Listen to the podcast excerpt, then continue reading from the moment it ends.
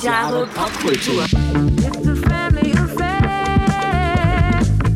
It's a family affair. It's a family affair. Herzlich willkommen zu 1000 Jahre Pop. Kultur. Heute mit dem Thema We are Family. Family. Episode 28, 28. Part 2. Part 2. Richtig. Wir stürzen uns wieder in Familienangelegenheiten. Ja. Dreckig bis zum Anschlag. Dreckig, inzestiös. Ja, mal gucken, vielleicht. Vielleicht. Das, ja. Vielleicht. Es gibt so allerhand. Gibt so komische Dinge. gibt komische Dinge auf dieser Welt, ja. Ich äh, habe schon ähm, gehört, ich darf heute starten. Ich dachte, jetzt kommt, ich habe schon einiges erlebt. Nein, nein, nein. Ich, ich stamme zum Glück äh, von einer sehr friedvollen Familie Ja. ab. Zumindest kernmäßig. Ja. So drumherum, naja. Also jetzt musst du aber, jetzt musst du aber ins Detail Ach, gehen. beim Alter. nächsten Mal dann, wenn es so um so das Thema Horror geht oder Okay, so. okay. Nein, ähm. Ja, sollen wir direkt. Äh, Was hast du denn Schönes? Sollen wir direkt rein? rein Sehr gerne, sehr ja. gerne. Ja. Ich ähm, dachte mir, wir gucken uns mal die Beziehung zweier Schwestern zueinander an. Ja, das kann ja auch schnell mal zu Drama führen. Mhm, das Überhaupt sprichst du aus Geschwister Erfahrung. von. Nee, nee, nein, nein, Nee, nein, zum Glück nicht. Zum Glück nicht. Das ist ja nicht unbedingt ähm, normal, dass sich Geschwister auch immer gut verstehen. Also, Nee, das ist richtig. Das kann ich wiederum aus Erfahrung. Nein, das ist ja auch normal. Man ist ja auch nicht äh, eine Figur, Nee. die einfach mal getrennt wurde, Nein, das sind sondern immer noch ähm, zwei Individuen. richtig, genau. Dass es auch mal Phasen gibt, wo Sachen besser laufen oder Phasen, wo es mal nicht so toll läuft. Das gibt es natürlich. Und man muss sich ja auch nicht immer gut verstehen. Also warum denn auch? Eben. Also, Also, ne? nee. Ähm, und bei diesen beiden Damen, ähm, von Hassliebe zu sprechen, fände ich jetzt doch sehr extrem, aber sie standen in einem ewigen Konkurrenzverhältnis zueinander. Warum? Gucken wir uns jetzt an. Ja. Und zwar soll es um Jackie und Lee gehen. Jackie und Lee klingt ein bisschen wie so eine Pferdeserie oder so. Ja. The Adventures of Jackie and Lee. Ja. Jackie? Hast du dazu irgendwie eine... eine, eine ähm, Jackie Onassis? mhm, genau. Im Ja, Ernst? richtig. Jackie Kennedy Onassis. Ach, krass. Richtig. Oh, nass ist. ja. Ja. Ja, und kenn die hatte eine. Schwester und die hieß Lee. Ah. Und um diese beiden soll es jetzt im Folgenden gehen. Okay, krass. Jackie Kennedy, Mhm. bekannt als First Lady der USA, überhaupt die bekannteste First Lady der USA, kann man glaube ich so zweifelsfrei ja, Mhm. sagen. Und natürlich Ehefrau von John F. Kennedy. Ne? Ähm, sie stammte aus, äh, oder beide stammten aus wohlhabendem Hause. Mhm. Das war die Familie Bouvier. Ja? Ähm, Jackie, geboren als Jacqueline, ähm, kam 1929 zur Welt in Southampton, New York. Sie war hochgebildet, äh, sprach mehrere Sprachen, neben Englisch und Französisch, auch Spanisch und Italienisch. Ähm, Lee wiederum war die jüngere Schwester, vier Jahre jünger, Ja. 1933 geboren, als Caroline, Caroline Lee Bouvier. Und dieses Lee war eigentlich der Mädchenname der Mutter, aber äh, Caroline bekam früh den Spitznamen Lee. Also sie war dann ähm, eigentlich immer nur als Lee bekannt. Ähm, Lee Lee, aber L-E-I-G-H geschrieben? Ah, nee, Lee, äh, wie ähm, L-E-E. Ah, Lee Majors. Genau, an dem dachte ich, aber ich wusste gar nicht, wie der Nachname war. Das ist Gold für alle. Fälle. Ja. Ja. Ja, ähm, sie verbrachten ihre Kindheit beide in Manhattan, ähm, hauptsächlich oder auch auf, der Sommer, äh, auf dem Sommeranwesen in East Hampton. Also wie gesagt, eine sehr wohlhabende Familie. Und beide sahen sehr zu ihrem Vater auf. Äh, Der hatte den Spitznamen Black Jack. Aber der Vater Black Jack favorisierte tatsächlich Jackie. Und da liegt, glaube ich, auch die Wurzel der späteren, ja, ja, Ja. ja, des späteren latenten Konkurrenzverhaltens, äh, das häufiger von Lee ausging, weil Lee oft das Gefühl hatte, irgendwie gegen, nicht gegen, sondern an Jackie heranreichen zu müssen oder so. Ne? Ähm, irgendwann trennten sich Mutter und Vater, aber auch nach der Trennung kümmerte sich Black Jack äh, weiterhin um seine Töchter und beide vergötterten ihn. Ne? Ähm, er wiederum war so ein Typ, der beide auch immer wieder anspornte, das Beste aus sich herauszuholen. Ähm, aber wie ich irgendwo las, es konnte nur eine Beste geben. Wie so oft. Es kann So nur oft, einen ja. geben. Ne? Die beiden waren relativ unterschiedlich in ihrer Art. Also Jackie war athletisch, Jackie Kennedy, und sprachgeba äh, sprachge begabt, gebabt. Und Lee hingegen war eher so die Abenteuerlustige und schelmische und zu Scherzen aufgelegte.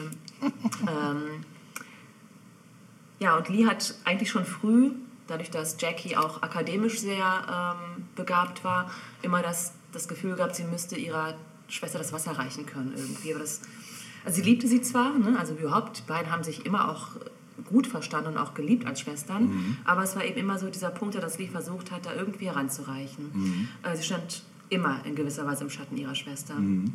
Ähm, später war es dann sogar so, dass sie auch nicht mehr auf ihre Schwester angesprochen werden wollte, ähm, weil einfach immer, weil sie selten als eigenständiges Individuum wahrgesehen wurde, angesehen wurde. ähm, als Jugendliche begannen dann beide so ihren eigenen Stil zu entwickeln. Ähm, Lee galt als diejenige mit mehr Flair insgesamt. Also wenn die den Raum betrat, dann war auch irgendwie klar, so alle Blicke. Ja, wirklich. Also die muss wirklich eine gute Präsenz gehabt haben. Ähm, und sie liebte es auch, beachtet zu werden. Also das ist was, was sie auch wirklich toll fand. Äh, gucken wir uns noch mal kurz Jackies, ähm, Jackies frühen Lebensweg an, Jackie Kennedys. Sie hat einen Uni-Abschluss in französischer Literatur. Den sind, ja, ja, was man alles so nicht weiß über die First Ladies der USA, ne, weil sie eben meistens einfach nur First Lady Ja, im waren. Schatten Und, immer, Im ne? Schatten, wirklich. Ähm, das war 1951, da hat sie die Uni abgeschlossen. Und kurz danach sind sie und äh, Lee zusammen nach Europa aufgebrochen. Ähm, und zwar hat ähm, Jackie Kennedy, damals noch Bouvier, ähm, Lee mitgenommen, um einen schönen Sommer in Europa zu verbringen. Da gibt es auch schöne Fotos von, wie beide so ein bisschen Europa unsicher machen. Es gab da auch Kontakte durch eben diesen wohlhabenden und einflussreichen Hintergrund der Familie, eben, dass man da auch schon mal in Diplomatenkreisen verkehren konnte und die schönen Seiten Europas ähm, entdecken durfte. Ähm, nach der Rückkehr nach der Rückkehr ähm, bekam Jackie einen Job als Fotografin für den Washington Times Herald. Und 1952, also kurz darauf, trifft sie John F. Kennedy bei einer Dinnerparty in Washington, der damals noch Kongressabgeordneter war. Ah, Ja. Lee wiederum hat das College besucht, aber abgebrochen, also hat es nicht äh, zu Ende geführt und fing dann an, als Assistentin für die damals, ja, man muss sagen, angesehenste Moderedakteurin überhaupt zu arbeiten, äh, Diana Vreeland. Die arbeitete nämlich für den Harper's Bazaar und gilt auch so, ist so quasi so, ähm, Anna Wintour. Ich, ich wollte gerade sagen, schon wieder diese, diese, diese Gedächtnislückengeschichten, die wir heute äh, im Off immer wieder festgestellt haben. Bring mal nächstes Mal also, Ginseng mit. Dana Vreeland war sozusagen die, ähm, die, die Anna Wintour ähm, der, der, des 20. Jahrhunderts, muss man sagen. Ne? Also ähnlich einflussreich im Modebusiness. Und Lee hat dann auch als erste von beiden geheiratet. Also sie hat im April 53 äh, mit nur 20 Jahren ihren Freund, mit dem sie seit dem 15. Lebensjahr zusammen war, geheiratet. Lee hat dann später gesagt, sie konnte, sie hat deshalb so früh geheiratet, weil sie es nicht abwarten konnte, endlich eigenständig zu sein. Also sie wollte raus und wirklich eigenständig und selbstständig sein. Ähm, sie ist dann nach London umgezogen und ähm, ihr Ehemann war damals Assistent des US-Botschafters und somit bekam Lee Eintritt in die High Society und höhere Kreise. Und in gewisser Weise schien Lee es dann auch geschafft zu haben. Also sie hatte früher geheiratet, war auf dem internationalen Parkett unterwegs, bis dann Jackie sich verlobt hat. Mit wem? Dem begehrtesten Junggesellen der USA, Tada. dem Kongressabgeordneten und späteren Senator Massachusetts, John F. Kennedy. Ja. Und äh, das war dann so, wow, also geiler ging es irgendwie nicht. Ne? Nee. Äh, John F. Kennedy sah nicht nur gut aus, er war auch charismatisch und sehr, sehr reich. Ähm, die beiden haben dann geheiratet im September 53 und es galt als so das Gesellschaftsereignis des Jahres. Ne? Äh, die ersten Kinder wurden äh, geboren ähm, und während für Jackie Kennedy zu diesem Zeitpunkt alles super lief, ähm, entpuppte sich Lees Ehe als eine Enttäuschung, denn ihr Mann war ein starker Trinker. Und das äh, war dann nicht so schön. Ähm, das Ende der Ehe kam dann letztlich durch eine Affäre, die Lee hatte, mit dem verheirateten Aristokraten Stanislav Radziwill. Und Lee war vor, fortan quasi mit ihrem Nachnamen Lee Radziwill bekannt. Also wenn man heute von Jackie Kennedys äh, Schwester spricht, dann ist immer die Rede von Lee Radziwill. Also sie hat auch danach noch äh, geheiratet, also sich dann scheiden lassen von diesem Typen und neu geheiratet, aber diesen Namen hat sie halt immer behalten und unter diesem Namen ist sie eben auch bekannt. Ähm, ja, es war dann so, dass sich eben Lee von ihrem ersten Mann scheiden ließ und auch ähm, der Stan Radziwill ließ sich scheiden und beide heirateten und bekamen einen Sohn. Und ähm, sie lebten relativ äh, ja, auf wohlhabendem Posten sozusagen, ganz in der Nähe des Buckingham Palace in London. Es war also eine äh, wirklich hochkarätige äh, Adresse, die sie da bewohnten. Auch das schien alles super zu sein, bis dann natürlich Jackie wieder einen draufsetzen musste, weil ihr Sohn so ein scheiß US-Präsident wurde und sie ins Weiße Haus einzog. Das war 1960 der Fall, ja. Ähm, Jackie wurde dann, sie war 31, Jackie Kennedy, als sie äh, First Lady wurde. Und ähm, ja, erlangte weltweite Berühmtheit. Ähm, zum einen dadurch, dass sie das Weiße Haus komplett umdekoriert hat. Das Weiße Haus komplett schwarz gestrichen. Die Adams Family mäßig. Aber auch, ähm, ich meine, wenn man heute von Jackie Kennedy spricht, dann gilt sie als Stilikone. Ne? Ähm, Stimmt, ja. und auch das war schon relativ zu Beginn irgendwie klar. Sie liebte Kunst und Kultur Mhm. und ähm, war für ihren Modestil einfach total berühmt und bekannt. Und Jackie Kennedy hat dann auch später gesagt, das waren unsere glücklichsten Jahre. Also die Zeit im Weißen Haus, diese drei Jahre, bevor ihr Mann eben ermordet wurde, waren die glücklichsten Jahre. Mhm. Wobei aber auch John Affären hatte. Ne? Also ganz bekannt ist ja die Ja. Affäre, die er mit Marilyn Monroe hatte. Stimmt, war- Angeblich soll er auch was mit Marlene Dietrich gehabt haben. War die nicht wesentlich älter? auch? Das ähm, muss ja jetzt kein Nein, kein Argument dagegen sein. Nein, nein, nein. er, er, er spricht ja eher für John F. Ja, Kennedy, ja, oder? Dass ja. er da jetzt, äh, Ja. aber ja, das stimmt. Die musste auch schon um einiges älter gewesen sein. Mhm. Ich glaube, es war auch so eher so die Zeit, wo sie sich schon zurückgezogen hatte, ne? Die Marlene. ja, ich glaube, ne? Oh, Mhm. Ja. Da hat er nichts anbrennen lassen. Bitte? Nein, ganz und gar nicht. Ähm, ja, Lee verblieb in London, bekam dann auch nach diesem Sohn noch eine Tochter und ähm, das war dann auch ein sehr ambivalentes Verhältnis, das die beiden Schwestern zueinander pflegten von da an. Also einerseits war dieser First Lady Status, den Jackie genoss, für Lee total schwierig. Ne, dieses im Schatten stehen müssen und äh, sie war immer nur die Schwester von. Ne? Äh, andererseits waren beide auch gerade zu der Zeit sehr eng miteinander. Also sie war ja, Jackies Halt, auch in diesen turbulenten Zeiten, äh, begleitete Jackie auch oft auf Reisen. Sie waren sich schon sehr nah. Sie feierten auch als Familien gemeinsame Weihnachten in Palm Beach. Oh. Wie man das so macht. Weihnachten unter Palmen. Lee, ähm, also obwohl Jackie Kennedy als so die Stilikone bekannt ist, war aber eigentlich Lee diejenige, die insbesondere ihren Modestil extrem kultiviert hat. Sie trug schon früh Kleider französischer Designer, auch in den USA. Und ähm, alle, die sie kannten, wussten, dass sie die stilbewusstere und modernere der beiden Schwestern war. Aber sie war einfach insgesamt unbekannter ne? Ja. im Vergleich zu ihrer ähm, älteren Schwester. Ähm, es gab dann einen Trip nach Paris von John äh, Kennedy und Jackie. Und ähm, nach diesem Termin ähm, in Paris oder nach dieser te- terminlichen Reise nach Paris ähm, titelte das Time Magazine Jackie Kennedy sei die First Lady of Fashion.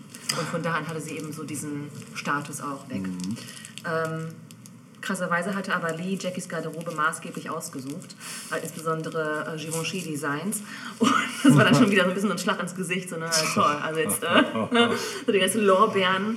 Ähm, Heimst wer anders ein. Ne? genau, Ja. ja. 1962 besuchten beide Schwestern Indien und Pakistan, da gibt es auch schöne Fotos von.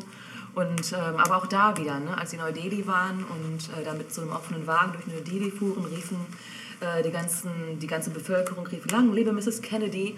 Und Lee saß halt daneben und dachte sich, oh Mann.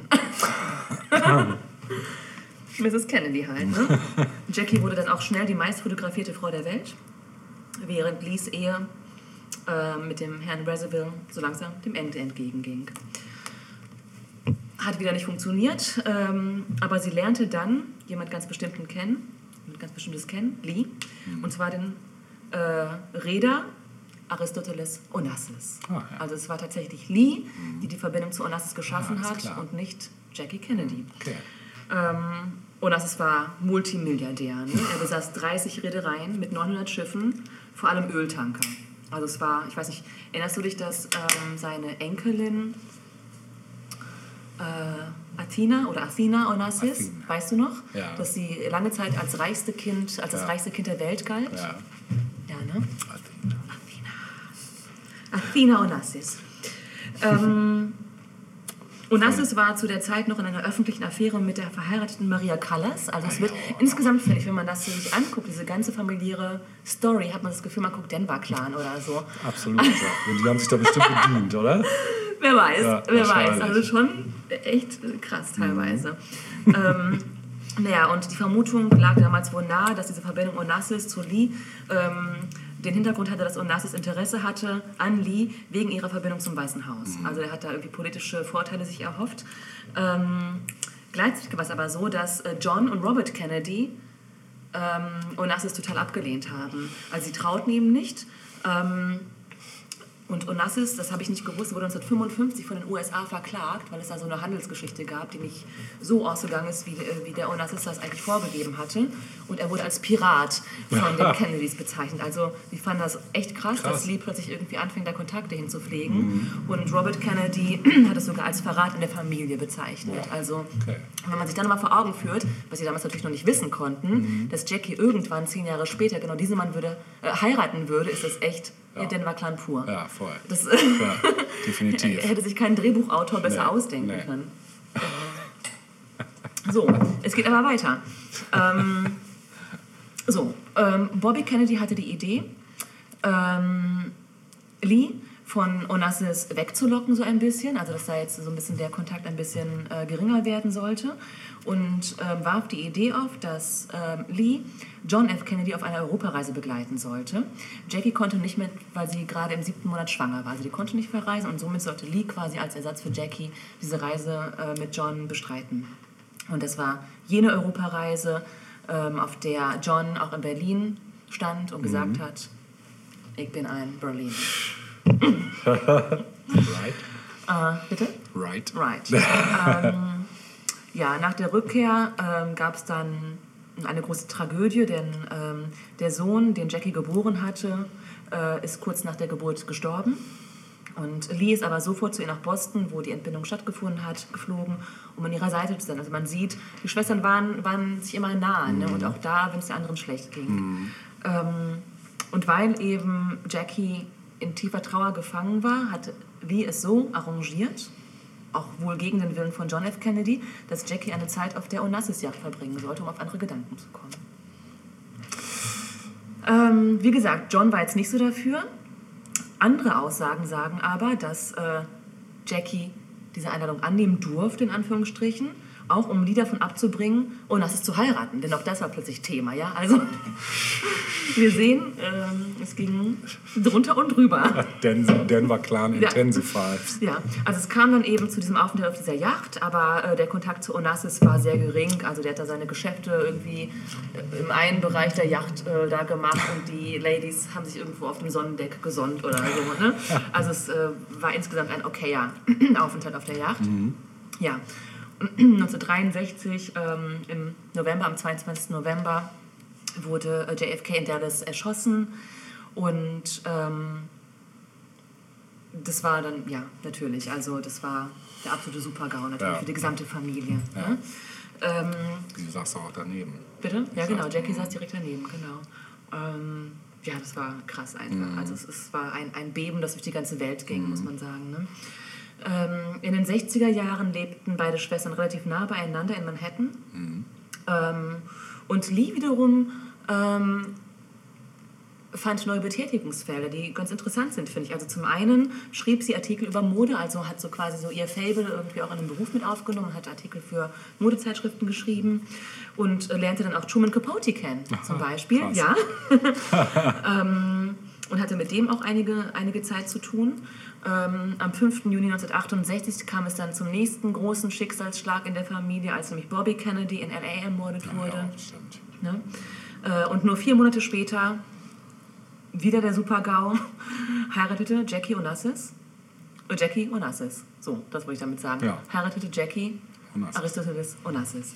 Und ähm, diese, diese Ehe wurde, oder die Verlobung, die zur Ehe geführt hat, wurde Lee verschwiegen. Also Jackie hat Lee das nicht gesagt, dass sie ihn heiraten würde. Ähm, Onassis hatte aber Lee informiert. Also sie wusste halt davon, dass es, äh, dass es dazu kommen würde und Lee war unglaublich entsetzt und enttäuscht, denn äh, das hat sie auch als Affront. Affront auch, so- natürlich. Also ne, Jackie wusste ja, dass Lee da mit ihm irgendwie zu tun hatte und äh, das dann auch so zu verschweigen. Und das war insgesamt keine, keine schöne Angelegenheit. Nee.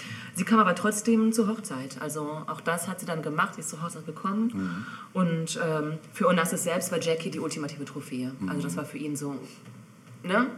Also es war klar, die, die Frau oder die Witwe des Erzfeindes zu heiraten, war für ihn so wow. Und überhaupt dann so als die bekannte noch First Lady oder dann da schon nicht mehr, aber ne, als die bekannteste First Lady ever, sie quasi als Ehefrau zu haben, war dann so das Ultimative. Aber die Ehe war nicht glücklich. Also auch Onassis hat später gesagt, es war der größte Fehler seines Lebens, Jackie geheiratet zu haben. Jackie Kennedy kommt dabei auch nicht so richtig gut weg. Also sie war wohl, die beiden hatten kaum Kontakt zueinander. Es war offenbar rein, eine reine Ehe des Geldes wegen, muss man sagen. Also Jackie verreiste viel, shoppte viel auf Kosten von Onassis, ne?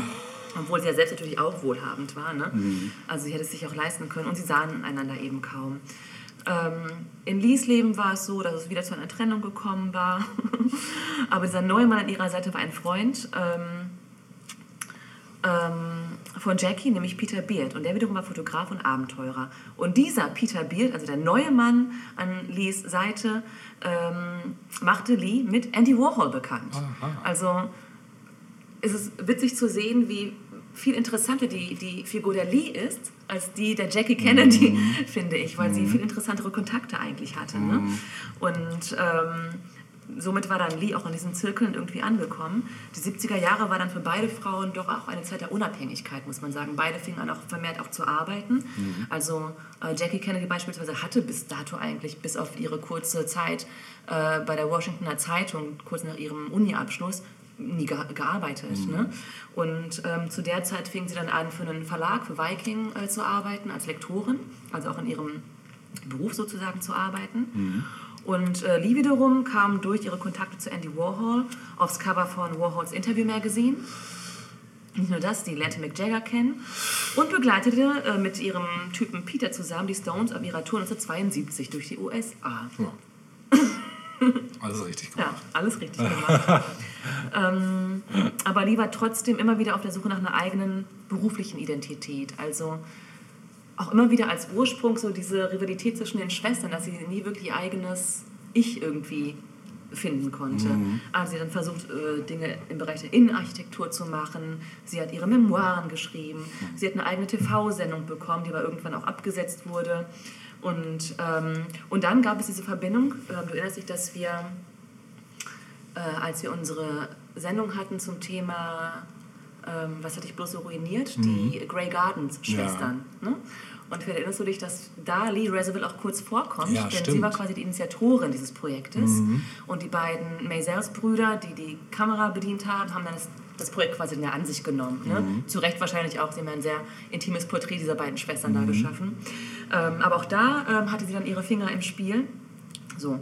Und ähm, irgendwann, wir blenden wieder zurück zu Jackie, seid ihr alle noch dabei oder habt ihr schon... da wissen wir, Denver und Beverly Hills äh, Zusammen. Zusammengefasst. Dallas auch noch.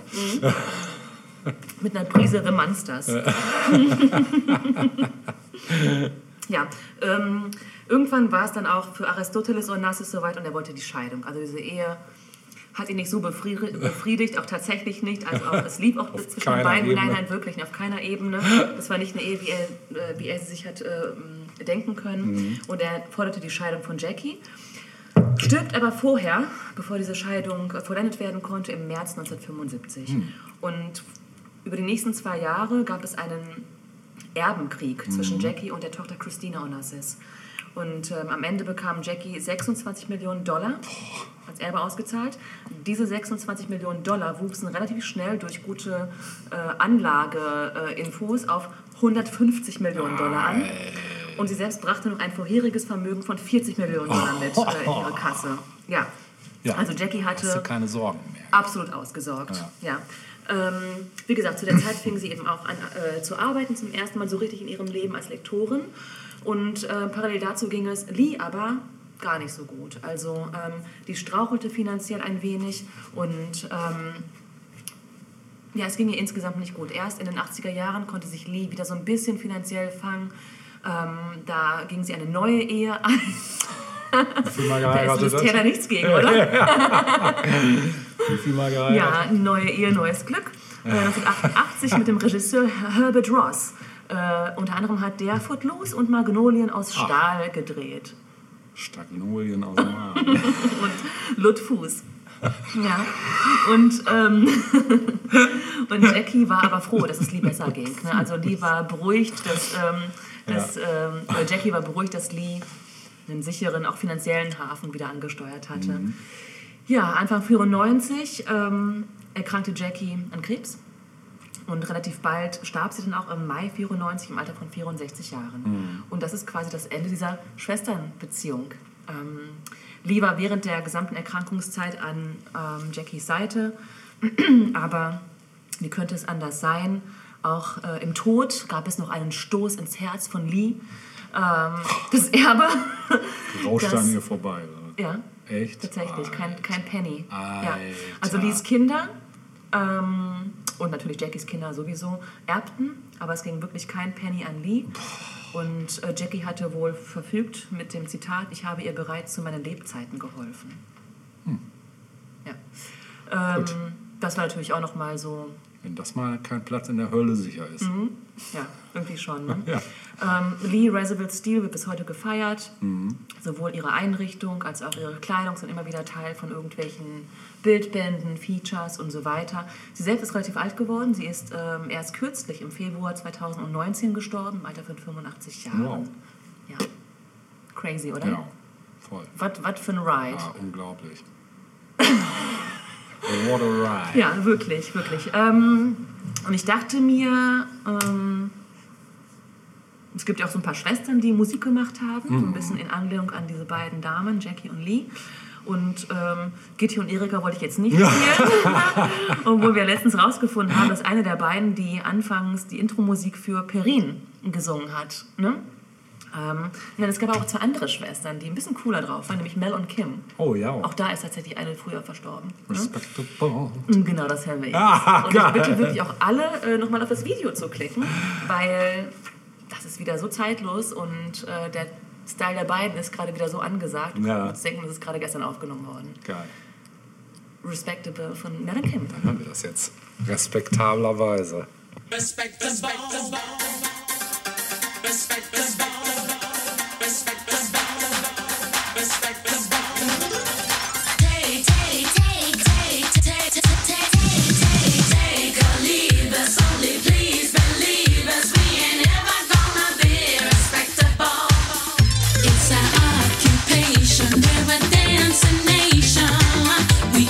pressure on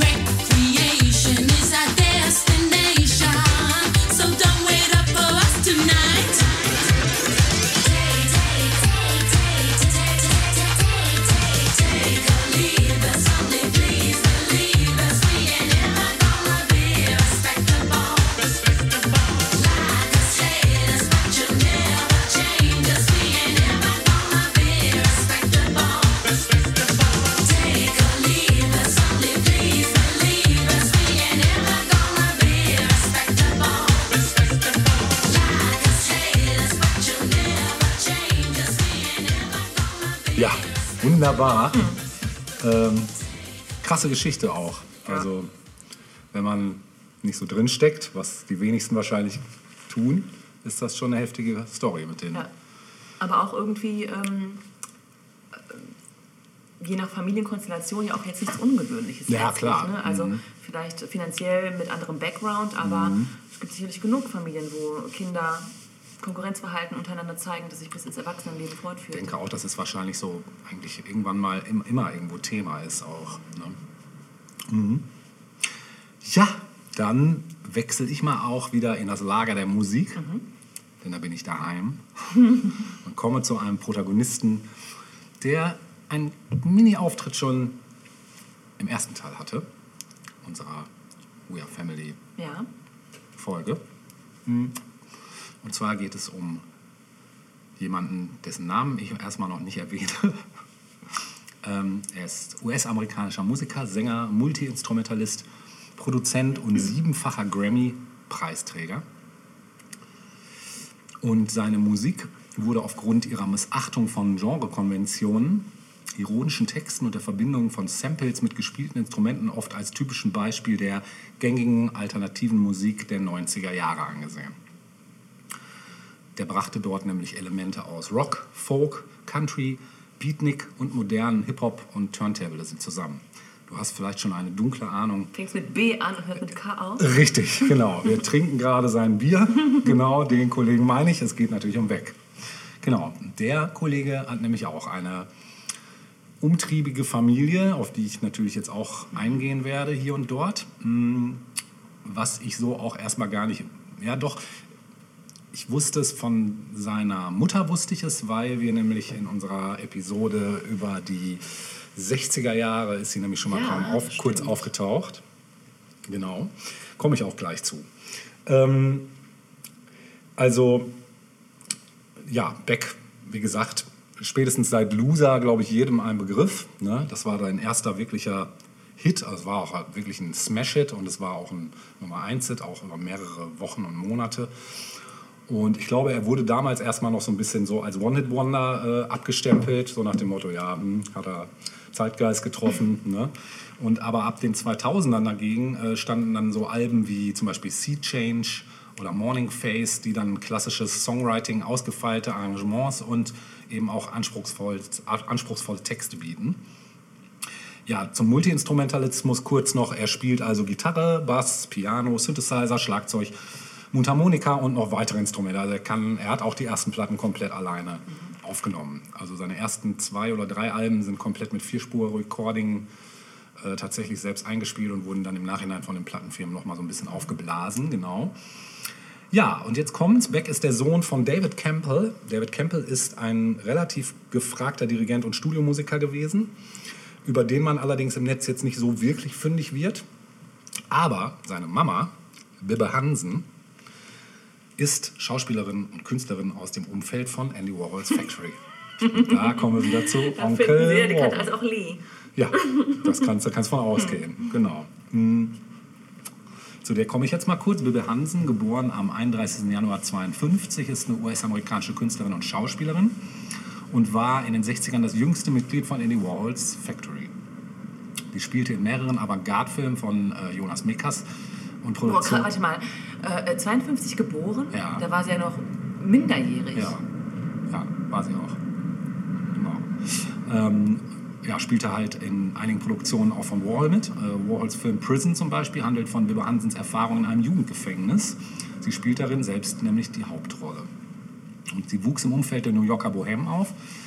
Und ihr Vater war der Fluxuskünstler Al Hansen, auf den komme ich gleich auch noch. Ihre Mutter die Dichterin Audrey Ostlin Hansen. Ihre Kindheit sei chaotisch, aber auch inspirierend gewesen, sagt sie selbst. Und ihr Vater sei ebenso genial wie unzuverlässig gewesen, sagte sie. Und ihre Mutter war leider ein Heroin-Junkie.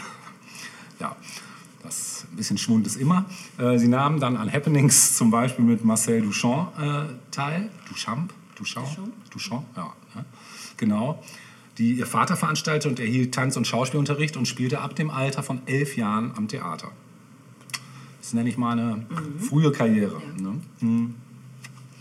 Zusammen mit ihrer Schulfreundin, äh, mit ihrer Schulfreundin Jan Kerouac der Tochter des Schriftstellers Jack. Kerouac, ja, gründete sie die Band The Whippets und nahm 64 die Single Go Go Go with Ringo auf, eine Hommage an die Beatles, die in Kanada erfolgreich wurde. In Kanada? Also ne, wir streifen einmal Ja. so alles kurz, genau.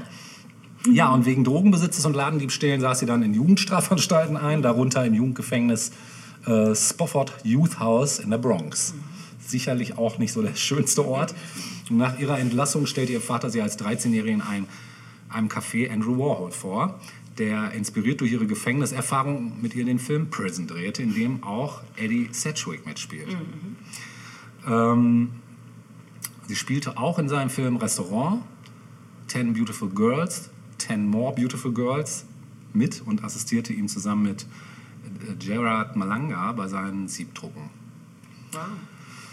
In den 70er Jahren spielte sie dann, und jetzt kommt nochmal wieder ein Querverweis, in Brian De Palmas Film Phantom of the Paradise. Eine Tänzerin, den habe ich ja auch schon vorgestellt, den Film, in unserer 70er-Episode, glaube ich, genau. Dem ersten Mann, dem Musikproduzenten David Campbell, Vater ihrer Söhne Beck und Channing, lebte sie in Los Angeles, wo sie mit der Punkkultur in Berührung kam. Nach ihrer Scheidung heiratete sie den Punkkünstler 84 Sean Carillo, mit dem sie die Tochter Rain Whittaker adoptierte. Ja, wir gehen wieder zurück zu Beck. Als seine Eltern sich dann äh, scheiden ließen, nahm er den Namen seiner Mutter an und änderte seinen Vornamen in Beck. Er blieb bei seiner Mutter und seinem Bruder, äh, Bruder Channing in Los Angeles, wo er in einem unkonventionellen Künstlermilieu aufwuchs und von verschiedenen musikalischen Angeboten der Stadt beeinflusst wurde. Und diese Einflüsse finden sich auch in äh, seinem später aufgenommen verö veröffentlichten Alben wieder. Beck bekannte sich anfangs 2005 dazu, Mitglied von Scientology zu sein. Im November 2019 äh, distanzierte er sich von dieser Aussage und sprach von einem Missverständnis. Ja, was auch immer. Nach dem Abbruch der weiterführenden Schule im Alter von 14 bildete sich Beck selbst weiter, indem er Bücher las und alte Blues-, Folk- und Country-Platten hörte. Etwas später trat er dann mit Blues- und Folkstücken als Straßenmusiker auf und versuchte sich in der Poetry Slam-Szene. Dies führte dann 88 zu den Aufnahmen für sein erstes Album The Banjo Story, einer zu Hause aufgenommenen Kassette, die niemals offiziell veröffentlicht und erst später unter seinen Fans im Internet verbreitet wurde. In den späten 80ern und frühen 90ern unternahm er dann Reisen zu seinem Großvater, mütterlicherseits, dem Fluxuskünstler Al Hansen, nach Köln. Dieser brachte ihm viel über seine Kunst bei, was Beck dann wohl auch später sehr inspirieren sollte. Wir gehen mal zu dem Al. Also der Al Hansen äh, diente 45 als junger Soldat in Deutschland in Frankfurt am Main und 48 in Berlin. 49 studierte er an der Art Students League in New York City und 1950 am Brooklyn College und 1956 an der New School for Social Research Experimental Music bei John Cage. Und eine erste legendäre Aktion Hansens bestand, also L. Hansens jetzt, äh, bestand darin, als Besatzungssoldat in Frankfurt ein Klavier aus einem ausgebombten fünfstöckigen Haus zu werfen. Daraus wurde später eine bekannte Performance äh, nach seiner damaligen Freundin Yoko Ono. Ne? Niemand Geringeres als Yoko Ono würde diese Performance Yoko Ono Piano Drop genannt, die als konzeptioneller Vorläufer anderer Instrumentzerstörung gilt, so zum Beispiel auch bei Jimi Hendrix. Und, Ja, New York war äh, Al Hansen dann aktiv in Andy Warhols Factory und arbeitete unter anderem mit John Cage. Und für den amerikanischen Teil der Fluxusbewegung galt er mit seinen Performancestücken und Happenings als eine der prägenden Figuren. Ja, und 1965 veröffentlichte er mit A Primer of Happenings and Time Space Art eines der Standardwerke über diese Bewegung. Und daneben äh, hat er dann auch noch als bildender Künstler gearbeitet, äh, wobei er gerne Abfallstücke verwendete, so in hunderten Variationen der Zigaretten-Venus, einer aus Zigarettenstummeln zusammengeklebten Nachempfindung der prähistorischen Venus von Willendorf. Genau, das ist übrigens auch nochmal sehr interessant, wenn man sich dann mal so die älteren Cover anguckt von Beck. Äh, da findet man ganz viele Anspielungen auch auf diese Kunst. Ne? 1983 ging Al Hansen dann nach Köln und hatte eine Reihe von Ausstellungen. Und 87 gründete er, inspiriert unter anderem von der Final Academy des britischen Pop- und Performance-Künstlers Genesis P. Orridge, mit der Performance-Künstlerin äh, Lisa Zieslik in Köln die Ultimate Academy. Als freie Ausbildungsinstitution für Performance-Kunst wurde sie zur Anlaufstelle für eine Reihe rheinischer und internationaler Künstler der Time-Based Arts. Ja, das war Al Hansen, also schon zwei echt krasse äh, Popkultur-Monumente, jeder für sich eigentlich. Naja, ist klar, dass Beck das alles irgendwie aufgesaugt hat. Ne? Ja, und 1989 zog er nach New York und versuchte dort vergeblich, sich in der vom Punk beeinflussten Szene der Anti-Folk-Musik einen Namen zu machen. Hier traf er dann John S. Hall von King Missile, äh, Michelle Schocht und Roger Manning. Und 1990 kehrte Beck mittellos, aber motiviert nach Los Angeles zurück. Während er sein, seine Musik weiterentwickelte, nahm er eine Reihe von Gelegenheitsjobs an, um sich seinen Lebensunterhalt zu verdienen. Ja, in dieser Zeit wurde er dann von den Brüdern, äh, äh, von den Gründern von Bongload Custom Records entdeckt und seine bei diesem Label 1993 veröffentlichte Single Loser, deren Erstauflage 500 Stück betrug, wurde zu einer Sensation im alternativen Radio und führte zu einem Bieterkampf zwischen Plattenlabels, die Beck unter Vertrag nehmen wollten. Letztendlich entschied sich Beck dann weiserweise für Geffen Records, weil diese keinen Exklusivvertrag verlangten. Also da konnte er schalten und walten, wie er wollte. Ja, und das 94 bei Geffen veröffentlichte Album Mellow Gold bescherte Beck dann einen Mainstream-Erfolg und führte zu einem ikonenhaften Status als Repräsentant der Slacker-Bewegung innerhalb der Alternative Rock-Szene. In Interviews bestand Beck darauf, die Bezeichnung Slacker sei genau wie Loser, der Song, von dem sie inspiriert ist, ironisch gemeint. Ja, wie das so ist. Ne? Grunge war ja auch so eine ironische Bemerkung damals und wurde dann auch ein Genre draus. Ja, zur gleichen Zeit veröffentlichte Beck One Foot in the Grave mit äh, Scott, Plow, Scott Plouf, Plouf I, I don't know how to spell that, speak that, als Drummer, der heute bei Bill to Spill spielt. Auf dem unabhängigen K-Records und das war mein Einstieg übrigens, Stereopathetic Soul Manure auf Flipside Records. Das ist, ähm, ja, das ist ein Album, was das besteht eigentlich auch nur so aus Versatzstücken von irgendwas in Vierspurrekorder reingeklimperten Gitarrengeschichten mit irgendwelchen auf, äh, Anrufbeantworter, äh, Fetzen und Also sehr eingängig. sehr, ja, total, ja, total eingängig und vor allen Dingen sehr witzig. Also die Platte macht unheimlich Spaß, weil die sehr lustig ist. Genau. Er brachte seine Musik 95 mit der Lollapalooza Tour zu seinem Publikum. Ja, und nachdem er eben lange als One-Hit Wonder angesehen war, ähm, äh, konnte er dieses Etikett dann 96 mit der Veröffentlichung des Albums Oh Delay dann endlich ablegen. Eine gemeinsame Arbeit mit den Dust Brothers. Die haben wir auch schon mal erwähnt. Den Produzenten des Albums von Paul's Boutique, der Beastie Boys zum Beispiel. Die Eröffnungssingle Where It's At erzielte hohe Airplay-Zahlen und das Video war in ständiger Rotation auf MTV. Ja, in diesem Jahr erhielt Odelay gute Kritiken in den Magazinen Rolling Stone und Spin, war auf vielen Best-of-Listen vertreten, erzielte Doppel-Platin-Status und erhielt zahlreiche Auszeichnungen, darunter zwei Grammys. Ja, 98 folgte das Album Mutations, das von Nigel, Godrich, äh, bekannt durch seine Arbeit mit Radiohead, produzierte Album war so ein Lückenfüller vor dem nächsten ordentlichen Album. Die Aufnahmen dazu erstreckten sich über zwei Wochen, in denen an jedem Tag ein Lied aufgenommen wurde, sodass am Ende 14 Lieder produziert waren. Mutations war dann so ein bisschen der Abschied von der elektronischen Dichte und Verspieltheit von Odelay, zeigte Beck dann erstmals als klassischen Songwriter, übrigens auch eine Hammerplatte, falls du sie nicht kennst oder falls ihr sie auch nicht kennt, und war geprägt von Einflüssen aus Folk und Blues.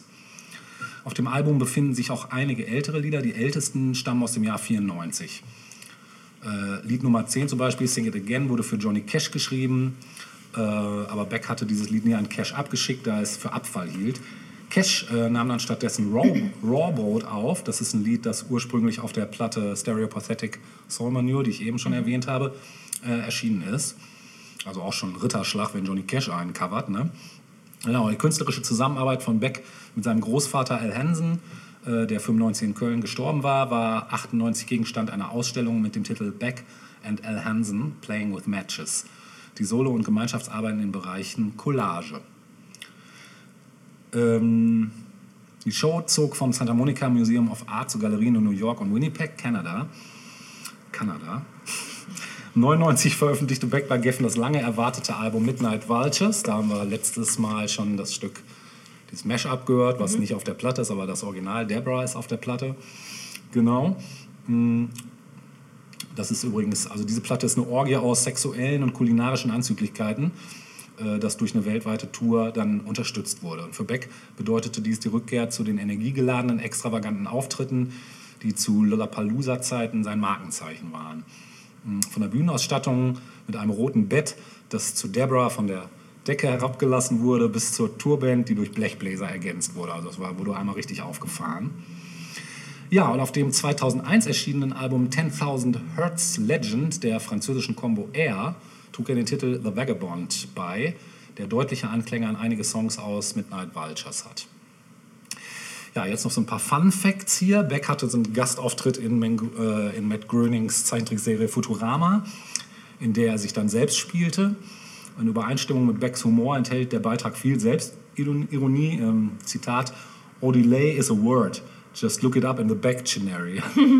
Beck trat auch als Gast in der Zeichentrickserie Space Ghost, Coast to Coast auf. Zu der Episode Dream a Little Dream of Me steuerte Beck den Titel Youthless bei. Das Album Mellow Gold zählt laut dem Rolling Stone Magazine mit Platz 461 zu den 500 besten Alben aller Zeiten. Das Album Odelay ist auf Platz 301 und Sea Change auf Platz 432. Der Song Loser wurde mit Platz 203 in der US-Ausgabe unter den 500 besten Songs aller Zeiten gelistet. Beck ist seit 2004 mit der Schauspielerin und Drehbuchautorin Marissa Ribisi verheiratet. Beide sind Mitglieder von Scientology. Sein Schwager ist der Schauspieler Giovanni Ribisi. Ja, und äh, im Februar 2019 leitete Beck dann allerdings die Scheidung in die Wege. Das erstmal so zu diesem Künstler, der, den ich nach wie vor, also eigentlich die ganzen Jahre immer irgendwie verfolgt habe und der mich auch immer irgendwie abgeholt hat. Ich wüsste auch kein Album, was ich irgendwie, was, was ich jetzt nicht so toll fand. Eigentlich habe ich so, glaube ich, wirklich alle gehört. Ähm, alle sehr unterschiedlich und trotzdem erkennt man ihn halt immer irgendwie wieder, weil allein schon durch seine Stimme, er hat halt auch eine sehr eigene Stimme. Genau, und deshalb war es jetzt für mich auch schwer, ein Stück auszuwählen. Das heißt, Glücksfee? Natascha darf ziehen. Hast Dafür muss was ich aber erstmal noch löse, lose, lose, lose anfertigen. So, Natascha zieht. So. Entschuldigung, jetzt bin ich, wenn was Natascha äh, fällt, fällt weiter heute hinfällt. vieles aus der Hand hier, glaube ich. Oh, ach, äh, äh, vier Songs, oder wie viel Mhm. gab's? Äh, ja, dann habe ich Nummer vier. Dann hast du wohl Nummer vier. Ich von Nummer vier. Dann hast du wohl Nummer vier.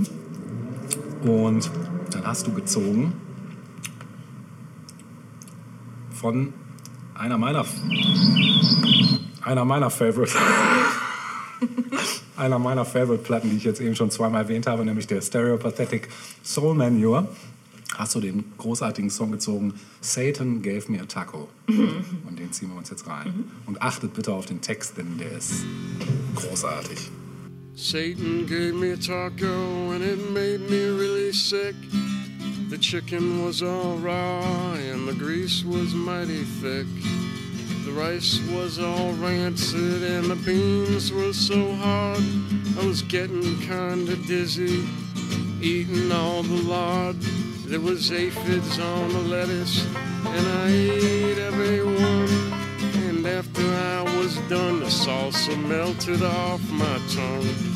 Pieces of tortilla got stuck in my throat, and the stains on my clothes burned a hole through my coat. My stomach was trembling, I broke out in a rash. I was so dry and thirsty, and I didn't have no cash. So I went and found a hose tore off all my clothes, turned on the water, and it shot right up my nose. Some old lady came along and she thought I was a freak. So she beat me with a handbag till I could hardly speak. I was lying there naked, my body badly bruised in a pool of my own blood unconscious and confused. Well, the cops came and got me and threw me in their van. And I woke up on the ceiling and I couldn't find my hand. They took me to the judge, his eyes are glowing red. The courtroom was filled with witches and the dead. Well, the sheriff was a hellhound with fangs and claws. The prisoners were tied up and chained to the walls. The air was getting thick, the smoke was getting thicker. The judge read the verdict, said, cut off his head. Well, they placed me on the altar and he raised up the axe. My head was about to explode when I noticed the Marshall stacks. I noticed all the smoke machines, cameras and the lights. Some guy with a microphone running around dancing in tights. And I noticed the crew and the band playing down below. And I realized I was in a rock video. So I went and joined band. Then I went out on tour. And I smoked a lot of heroin. And I passed out in manure. I made out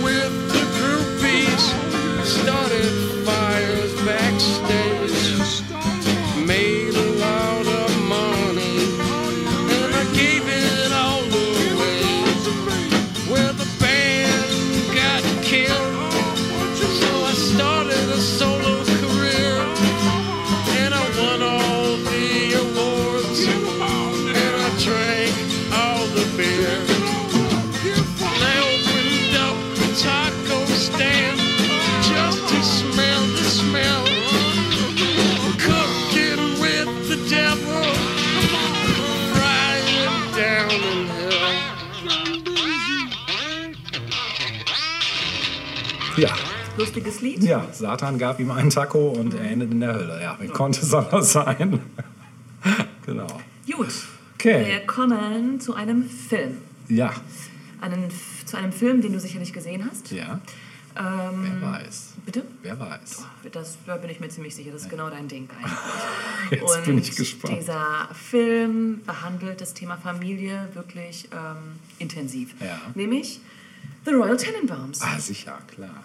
Hm? Und da habe ich sogar gedacht, Geil. ob der Helge das auch vorbereitet hat. Nee. Nein, hat er nicht. Hab ich nicht. Nee. Da bin ich Ähm. nicht drauf gekommen. Aber warum eigentlich? Super Familienfilm. Ja, Untertitel in einer Kritik, die ich gelesen habe, ein Meisterwerk aus Humor und Melancholie. Ja, das kann man Trifft so es, sagen, oder? ja. Ähm, oh, ähm, Wes Anderson. Wes Anderson, genau. Ich Mhm. wollte gerade sagen Wes Craven. Nein, Wes Anderson, ja. Wes, Wes Craven hat andere Ja. Filme gedreht. Ein bisschen Horror ist aber auch dabei. Ja. ähm, der Film ist von 2001. Mhm. Regie eben Wes Anderson. Drehbuch Wes Anderson zusammen mit Owen Wilson, der auch eine der Ah ja, Hauptrollen stimmt, spielt. ja. Ähm, in den Hauptrollen. Ja. Bitte? Nee, schon gut. Doch, sag ruhig. Das ewige Gespann Owen Wilson und Ben Stiller. Auch, genau, richtig. Ähm, in den Hauptrollen, du sagtest Mhm. es bereits, ähm, Owen Wilson, ähm, Ben Stiller, aber auch Owens Bruder Luke Wilson. Ah ja, ja stimmt, gibt's ja auch noch. Ähm, als Familienoberhaupt haben wir Gene Hackman, Ja, äh, Danny Glover, ja, geil. Angelica Houston. Ja, Gwynnie. hier, guck mal, Adams Family. Angelica Es Stimmt, Houston. genau. Ja. Gwyneth Paltrow Krass, ja. und Bill Murray. Ja, natürlich, der muss ja bei jedem Wes Der ist Anderson wirklich bei Film. jedem so, der gehört äh, Der zur gehört zum. Inventar, genau. Ja. Ähm, wovon handelt der Film? Er, äh, ähm, ja, der Film, also dieses, äh, der Untertitel ein Meisterwerk aus Humor und Melancholie, ein Meisterwerk, das äh, ist wirklich so. Ja. Denn es geht hier bei diesem Film nicht nur um die Story, sondern auch um den Look des Films. ja. Und der Film beginnt wie die Verfilmung eines Romans. Mhm. Also man, man, man hört eine, eine Erzählerstimme aus dem Off, gesprochen von Alec Baldwin Mhm. ähm, im Original. Und äh, man sieht eben einen Buchdeckel und es öffnet sich und es beginnt diese Geschichte der Familie Tannenbaum. Mhm. Ähm, Familienoberhaupt, muss man hier wirklich in gewisser Weise sagen, ist Royal Tannenbaum, Mhm. also der Namensgeber des Films, äh, gespielt von Gene Hackman. Ähm, der erklärt in der Anfangssequenz seinen drei Kindern, dass er und die Mutter Ethelyn sich ähm, trennen werden. Ähm, die Kinder sind da ja, kurz vor ihrer Pubertät, würde ich sagen, so vom, vom, vom Alter her, vielleicht 13, 14 oder so, und haben allesamt auch einen eigenen Look irgendwie an sich, den sie auch ins Erwachsenenleben hinüber retten würden. Ähm, alle, alle Kinder, alle drei äh, Kinder sind Wunderkinder und für sich extrem erfolgreich. Also wir hätten zum einen ähm, gespielt von Ben Stiller, den Sohn Chaz. Er ist schon als Kind ein Finanztalent. Dann haben wir den Sohn Richie, gespielt von äh, Luke Wilson, der ein Tenniscrack ist und Maler. Dann, äh, Eine geile Kombi, ne? Bitte? Ja. Und als, ähm, das Schöne ist, Das, ähm, aber nee, zu, zum Look der, der Kinder komme ich gleich nochmal äh, im Speziellen. und äh, die dritte im Bunde ist äh, die Tochter Ma Margot. Sie ist ein literarisches Genie und adoptiert. Und dieser Status des adoptiert worden Seins spielt auch nochmal eine große Rolle im Was ist eine große Rolle? Es spielt eine Rolle im Film auf jeden Fall. Ähm, und dann gibt es noch ein weiteres Kind äh, im Bunde, nämlich Eli Cash. Das ist der Nachbarsjunge und der wird wiederum gespielt von Owen Wilson. Ähm, er ist im gleichen Alter und Richies bester Freund.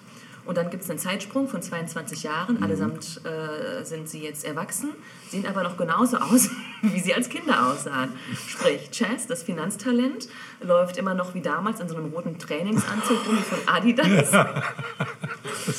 ähm, er hat inzwischen zwei, zwei, zwei Söhne, die auch genauso aussehen wie er, also auch so dunkle, lockige Haare und den gleichen Trainingsanzug in, in, in klein. Ähm, dann hätten wir ähm, Richie, den äh, Tennis-Crack, der immer noch mit so einem 70er-Jahre Schweißstirnband rumläuft. Ne? Und äh, Margot, die auch, wie sie schon als Jugendliche rumlief, einen Pelzmantel trägt und auch die Frisur ist die gleiche, nämlich so ein kurzer, blonder Bob. Ähm, Royal hat nach der Trennung von seiner Frau in einem Hotel gewohnt und ist nun herausgeworfen worden und muss sich jetzt irgendwie überlegen, wo komme ich unter. Ähm, Nochmal zur Biografie der Kinder. Chess ist, inzwischen Witwer. Ähm, und das, was ihn so auszeichnet, wie wir ihn kennenlernen, ist, dass er seine Söhne vor jeder möglichen Katastrophe retten möchte. Denn seine Frau ist, ich glaube, durch einen Brand, glaube ich, gestorben. Ja, stimmt, irgendein Unglück, ne? Ja. hm. Oder war es durch einen, ich weiß, auf jeden Fall durch einen Unfall irgendwie weiß gestorben. Und er versucht eben, also er trainiert seine Kinder darauf hin, dass sie sich aus jeder schrecklichen Situation retten können. Und ist total paranoid, man kann sich anders Mhm. Ja. so. Ist insgesamt auch ein bisschen mh, zugeknöpft in seiner Art und ein bisschen unter Strom stehend, so, ne? äh, permanent. Ähm, Margot, die Tochter, ist mit einem Neurologen verheiratet, ähm, eben gespielt von Bill Murray, und verheimlicht ihm aber alles Mögliche. Also sie ist so echt so total für sich und von einer richtigen Ehe kann da nicht wirklich die Rede sein. Ähm, Richie wiederum also ähm, derjenige, der als äh, Tennis-Crack bekannt wurde, sieht auch immer noch genauso aus, trägt die gleiche Frisur wie damals und das äh, gleiche Stirnband. Ist einfach mitgewachsen. ja. Und befindet sich äh, zu Beginn des Films, äh, als sie eben Erwachsene sind, auf einem Schiff. Eli wiederum, der Nachbarsjunge, ist Autor von Westernbüchern geworden. Und ähm, alle diese Karrieren äh, werden immer in so kurzen, in so kurzen Sequenzen in, im Schnelldurchlauf gezeigt, ähm, eben mit dieser Erzählerspreche im Hintergrund und äh, Sprache im Hintergrund. Und das ist auch gleich schon so, also man wird so direkt in, man, man kann das ganz schwer, man so- kann es ganz schwer beschreiben. So Wes Also, Anderson-Style. es ist Wes ne? Anderson-Style, aber nochmal so auf die Höhe getrieben irgendwie. Ne? Also ähm, zum Style kommen wir aber gleich nochmal ähm, näher zu sprechen. Ähm, weiter zum Plot. Ähm, während sich ähm, Richie auf diesem Schiff befindet, schreibt er Eli, seinem besten Freund, dass er in Margot, also in seine Adoptivschwester, verliebt ist. Ugh. Tada. Tada. Ähm, gleichzeitig macht Ethelines, also äh, von der Mutter der langjährige Be äh, Buchhalter, gespielt von Danny Glover mit dem Namen Henry Sherman, dieser macht ihr einen Antrag. Also die kennen sich eben schon so lange und ähm, er denkt eben, es wäre jetzt Zeit für eine Ehe. So, davon erfährt aber Royal, also der äh, Vater, und was er sich halt überlegt, um irgendwie, also die haben sich halt nie scheiden lassen, ne? die haben sich nur getrennt, die Eltern. Und er will irgendwie das Herz seiner Frau, seiner getrennten Frau da ähm, zurückerobern und faked eine Krebserkrankung. und nistet sich quasi als sterbender Patient wieder bei ihr zu Hause ein. Auch echt heftig. Ne? Ja, total krass. Ähm, Chess wiederum, also Ben Stiller, flieht vor den eingebildeten Gefahren des Lebens mit seinen Söhnen ins Haus der Mutter. Also auch der befindet sich jetzt wieder im Haus. Und irgendwie sind plötzlich alle Kinder irgendwie wieder zurück und alle haben ihre Probleme mitgebracht. Ja, also alle sind wieder in diesem Elternhaus. Ähm, Royal will sich nicht nur seiner früheren Frau annähern, sondern auch den Kindern. Und Royal ist ähm, ja auch so, ein ganz, so eine ganz eigene Figur irgendwie. Also man merkt schon, dass ihm das ein großes Anliegen ist, wieder irgendwie familiären Kontakt herzustellen. Er kriegt es aber nicht so richtig hin. Also er ist irgendwie brüsk und also einerseits versucht er da irgendwie näher aufzubauen, andererseits haut er dann so Sachen raus, die die Kinder wiederum von ihm so abturnen. Ne? Äh, er kriegt es irgendwie nicht so richtig hin. Naja, jedenfalls dieser Buchhalter Henry, der ähm, Evelyn heiraten möchte, ahnt, dass mit Roys Geschichte irgendwas nicht stimmt und ähm, forscht nach. Ja? Und wie sich das Ganze dann so entwickelt, das sieht man, wenn man sich den Film dann auch hoffentlich mal anguckt. So. Ähm, so, wie kam denn Wes Anderson auf die Grundidee für diesen Film? Also das, äh, die Grundidee für das Konzept ähm, hatte er durch die Scheidung seiner eigenen Eltern. Ähm, wobei aber ähm, das auch nur so die Grundidee war, also dieses Scheidungsthema aufzugreifen. Ähm, die eigentliche Story der Eltern findet hier keine, also findet sich hier nicht wieder im Film. Ähm, er benennt selbst auch einige Einflüsse für, für äh, diesen Film, nämlich Louis Malle, Orson Welles oder auch J.D. Salingers Geschichten über die Gleisfamilie, die wir auch schon mal kurz Ja. angesprochen haben. Das ähm, ja, ist dann auch wirklich, wenn man es weiß, offensichtlich, dass er sich daran auch oder davon hat inspirieren lassen. Insgesamt brauchten Wes Anderson und Owen Wilson zwei Jahre für das Drehbuch, weil das wohl so komplex war, das aufzubauen, auch, auch so das, das, das, das, das, ähm, das Cineastische sozusagen mit einzubauen. Ne? Kommen wir zum Style. Ja, du sagst schon, es ist irgendwie eine ganz eigene Handschrift, die Wes Anderson da Ja. mitbringt, ne, die man auch immer wieder in seinen Filmen Ja, findet. Aber ich ja. finde in The Royal, wobei ich habe auch nur zwei Filme von Wes Anderson gesehen. Ja, ich habe, ähm, ja, Wel- Welche denn? ja, The Royal Royal Tenenbaums und Moonrise Kingdom. Ah, okay. Ja, genau. Mhm. Ja, da fehlen Ja. ja, Budapest Hotel habe ich nie geguckt. Ja, super. Irgendwas hat mich daran nicht so angesprochen, aber ich höre, Ah, super es ist Film. trotzdem ein toller Film. Live Aquatic kann ich dir Ach stimmt, empfehlen. genau, den gab es auch. Genau. Großartiger ja. Film. Also, das ist so mein Lieblingsfilm von Wes Anderson. Dann Rushmore, oder wie hieß das? war, glaube ich, sein erster. ne? Den habe ich zum Beispiel nicht früher, gesehen. Ne? Mhm. Das ist der, der mir fehlt. Aber ich glaube, sonst habe ich sie alle gesehen. Oh. Wie würdest du den Stil beschreiben? Ja, das ist so, ich sag mal, das ist, Wes Anderson ist so sein eigener Style irgendwie, ne? So, der hat Aber so wie denn, wenn, wenn, wenn uns jetzt jemand zuhört, der... grell, also Mhm, farbenfroh, ne? Also er steht auf Farben und äh, dieses in Szene setzen, also diese typischen Schnitte und Schwenke, so, das Mhm. ist so ganz typisch für Wes Anderson, ne? Schnell teilweise, aber trotzdem nicht hektisch, also nicht so hektisch, dass man nicht mehr Mhm. nachvollziehen kann. Schon manchmal rasant. Ähm, es gibt immer diese skurrilen Persönlichkeiten, diese, die so rausstechen durch ihre äh, Verschrobenheit oder so Macken, Marottenmäßige, genau. Und eben, dass er halt so einen Schwung an Schauspielern hat, die er gerne dabei hat. So Bill Murray zum Beispiel. Ja. Ne? Auch Ben Stiller spielt da, glaube ich, in einigen. Oder zumindest äh, Owen Wilson spielt, glaube ich, in mehr als einem Film mit. Mhm, ich glaube auch. Mhm. Ähm, gedreht wurde in und um New York herum Mhm. und sie haben eine Weile gebraucht, um das passende Haus zu finden. Denn auch das Haus spielt in gewisser Weise eine Hauptrolle. Also es ist so eine große alte Villa. Äh, man fand dann das Haus in Harlem. Und das wurde eben das Tenenbaum-Haus. Mhm. Ähm, nur die Küche ähm, in, in diesem Haus konnte nicht genutzt werden, weil es da kein Fenster gab. Somit war es für Dreharbeiten jetzt nicht so günstig. Und diese Küche fand man in einem Nebenhaus. Mhm. Ähm, das, was du vorhin schon, schon so beschrieben hast, ist auch in gewisser Weise eine traumhafte Atmosphäre. Ne? Man hat nicht so das Gefühl, das ist Realität, was da passiert. Äh, Gerade auch durch diese krassen, grellen Bilder auch. Ne? Ähm, ähm, es ist total fantasievoll ne? genau. und auch einfallsreich. Ja. Und ähm, was mir jetzt nochmal bei Royal Tenenbaums total aufgefallen ist äh, und was, finde ich, 10, 15 Jahre später auch auf den, auf, auf, auf, auf in sozialen Netzwerken irgendwie aufgetaucht ist, so als Look, finde ich, dieses sehr geordnete, dass du, ähm, wie, soll man das Mhm. Symmetrisch, so beschreiben? symmetrisch, ja, ästhetisch. symmetrisch angeordnet Dinge hast. Ne? Und das, ja, Viele 2001. Totalen, auch er dreht gerne Totalen. Ja, ne, oder genau. so reinzoomen in Richtig, genau. Das wollte ich nämlich auch nochmal gerade sagen, das, was du vorhin mit dieser Kameraführung auch beschrieben hast, ne? Mhm. dass er äh, Perspektiven wechselt innerhalb eines, äh, einer Einstellung sozusagen, oder wie sagt man, ne? also Mhm. Ja. ohne, ohne Schnitt. Genau, Ne? genau. genau. Ja. Ha- Hat auch ein bisschen was 70er-Jahre-mäßiges, Ja. Mhm. also dieses krasse Ranzoomen von, von Gesichtern oder Gegenständen oder so, finde ich. Ne? Sehr detailverliebt auch. Bitte man- total, Ja. also extrem detailverliebt. Ne? Und ähm, in diesem Film ist es jetzt speziell so, dass äh, der Film selbst wie ein, wie ein Buch auch aufgebaut ist. Mhm. Ne? Also es gibt immer wieder Zwischensequenzen mit verschiedenen Unterkapiteln. Das finde ich ist bei vielen. Das ist auch bei äh, Grand Budapest Hotel so. Ah, okay. Ähm, bei Life Aquatic, glaube ich, ist es. Ja, doch, da gibt es auch so Anspielungen. Also, es ist auch so ein bisschen so ein, so ein, so ein Merkmal von ihm. Das macht er gerne. Mhm. Ich weiß nicht, bei Moonrise Kingdom ist das doch überlege ich so. gerade, ob das auch so ein bisschen so schon. aufgebaut war. Ja, Ja. Mhm.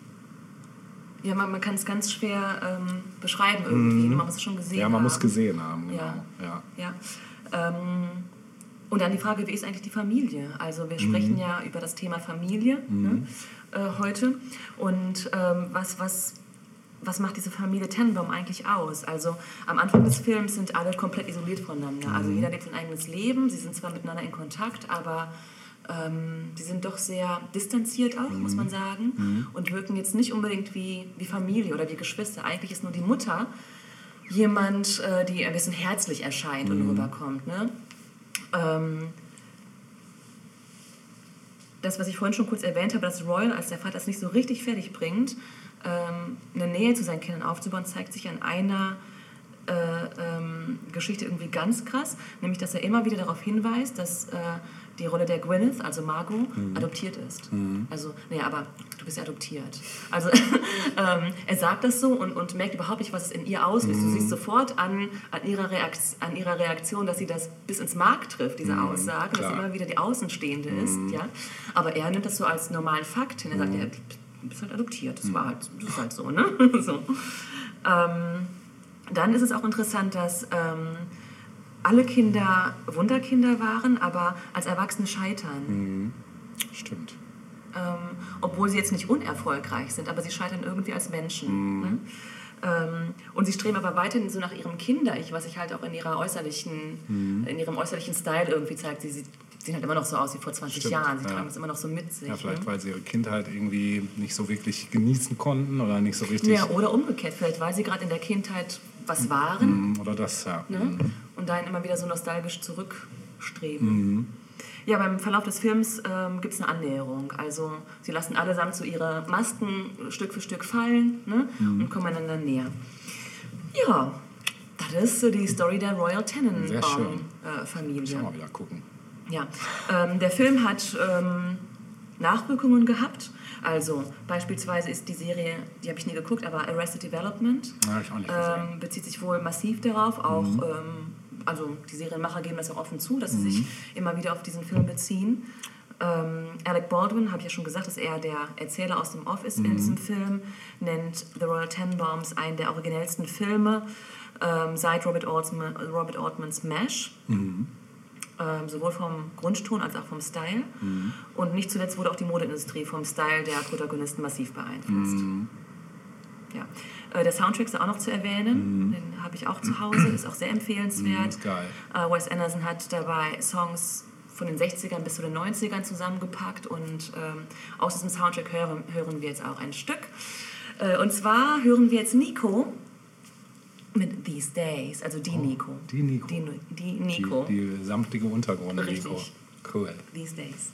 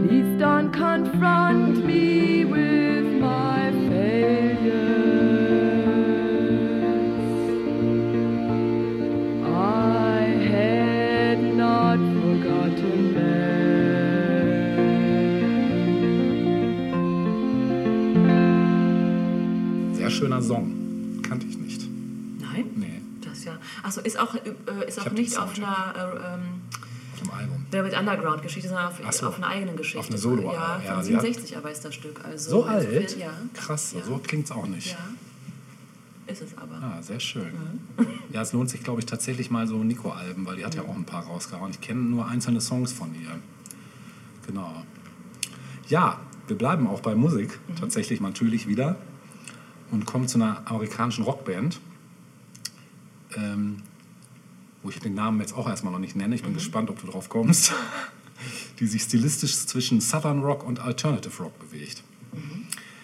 Äh, gegründet wurde die Band 2000 in Tennessee von den Brüdern Caleb, Jared und Nathan Followell sowie deren Cousin Matthew Followell. Ja.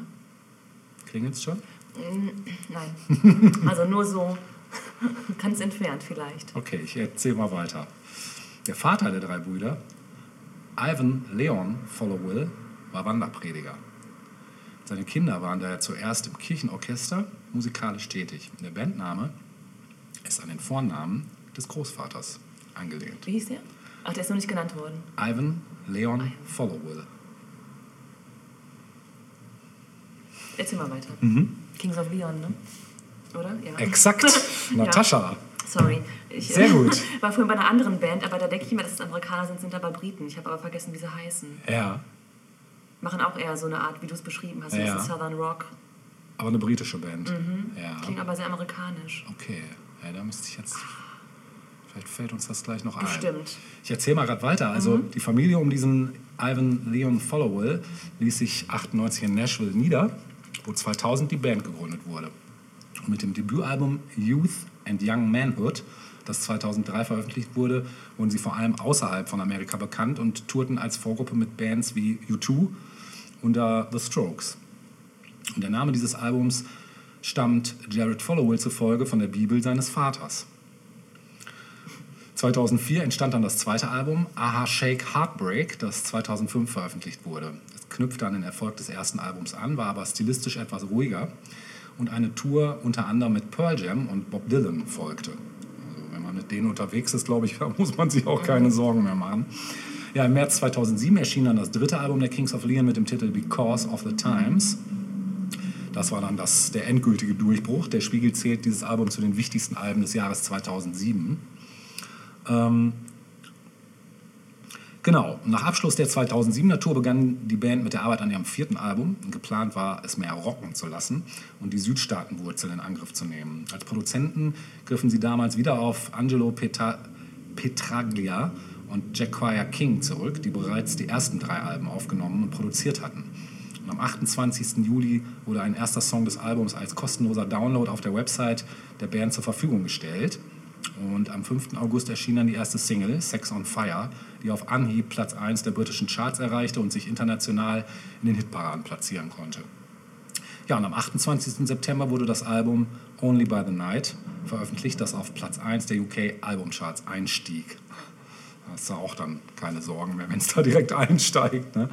Ja, zu ihrem erfolgreichsten Song wurde die zweite Single-Auskopplung Use Somebody, die es in vielen Ländern weltweit unter die Top Ach, Ten schaffte. Ja, Das war für mich immer so eine Radioband.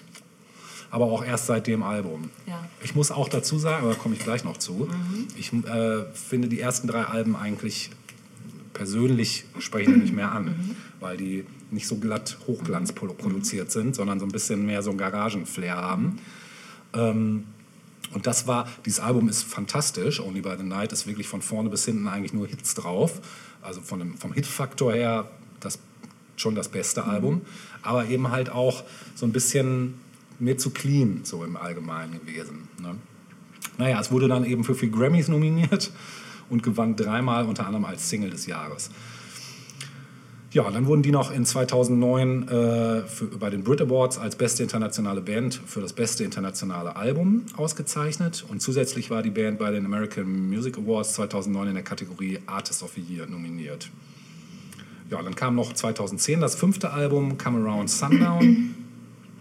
Ähm, und dann wurden nochmal Echo und Grammys abgesahnt. Ja, und am Anfang 2015 kündigte die Band an, an einem neuen Album zu arbeiten. Und der Auftritt im September bei Rock am See in Konstanz war der einzige der Band in Deutschland im Jahre 2015. Ende 2016 gab die Kings of Leon dann bekannt, ihr siebtes Studioalbum Walls am 14. Oktober des Jahres erscheinen zu lassen. Ähm, genau. Dann gab die Band äh, 2016 noch ihr einziges Deutschlandkonzert beim Lollapalooza im Treptower Park in Berlin und spielte dabei mit Over und Waste a Moment zwei neue Songs. Und am 14. Juni 2017 wurde die Band am Munich Olympic Wall of Stars verewigt. Und ist das? Das ist irgendwie so der, die, die Billigversion vom Walk of Fame Ja. wahrscheinlich, genau. Ja, äh, interessant fand ich hierbei halt, dass es halt auch wieder eine komplette Family ist, die da Musik macht irgendwie. Ja. Ne? Das ist schon echt krass. Und eben wirklich, das, da ist ja kein, kein Mitglied ist nicht aus dieser Family halt. Ne? Wir hören von den Kings of Leon jetzt ein Stück von, vom Album Aha Shake Heartbreak, über das ich die Band entdeckt habe. Und wir hören von dem Stück The Bucket. Äh, wir hören von dem Album das Stück The Bucket. Viel Spaß.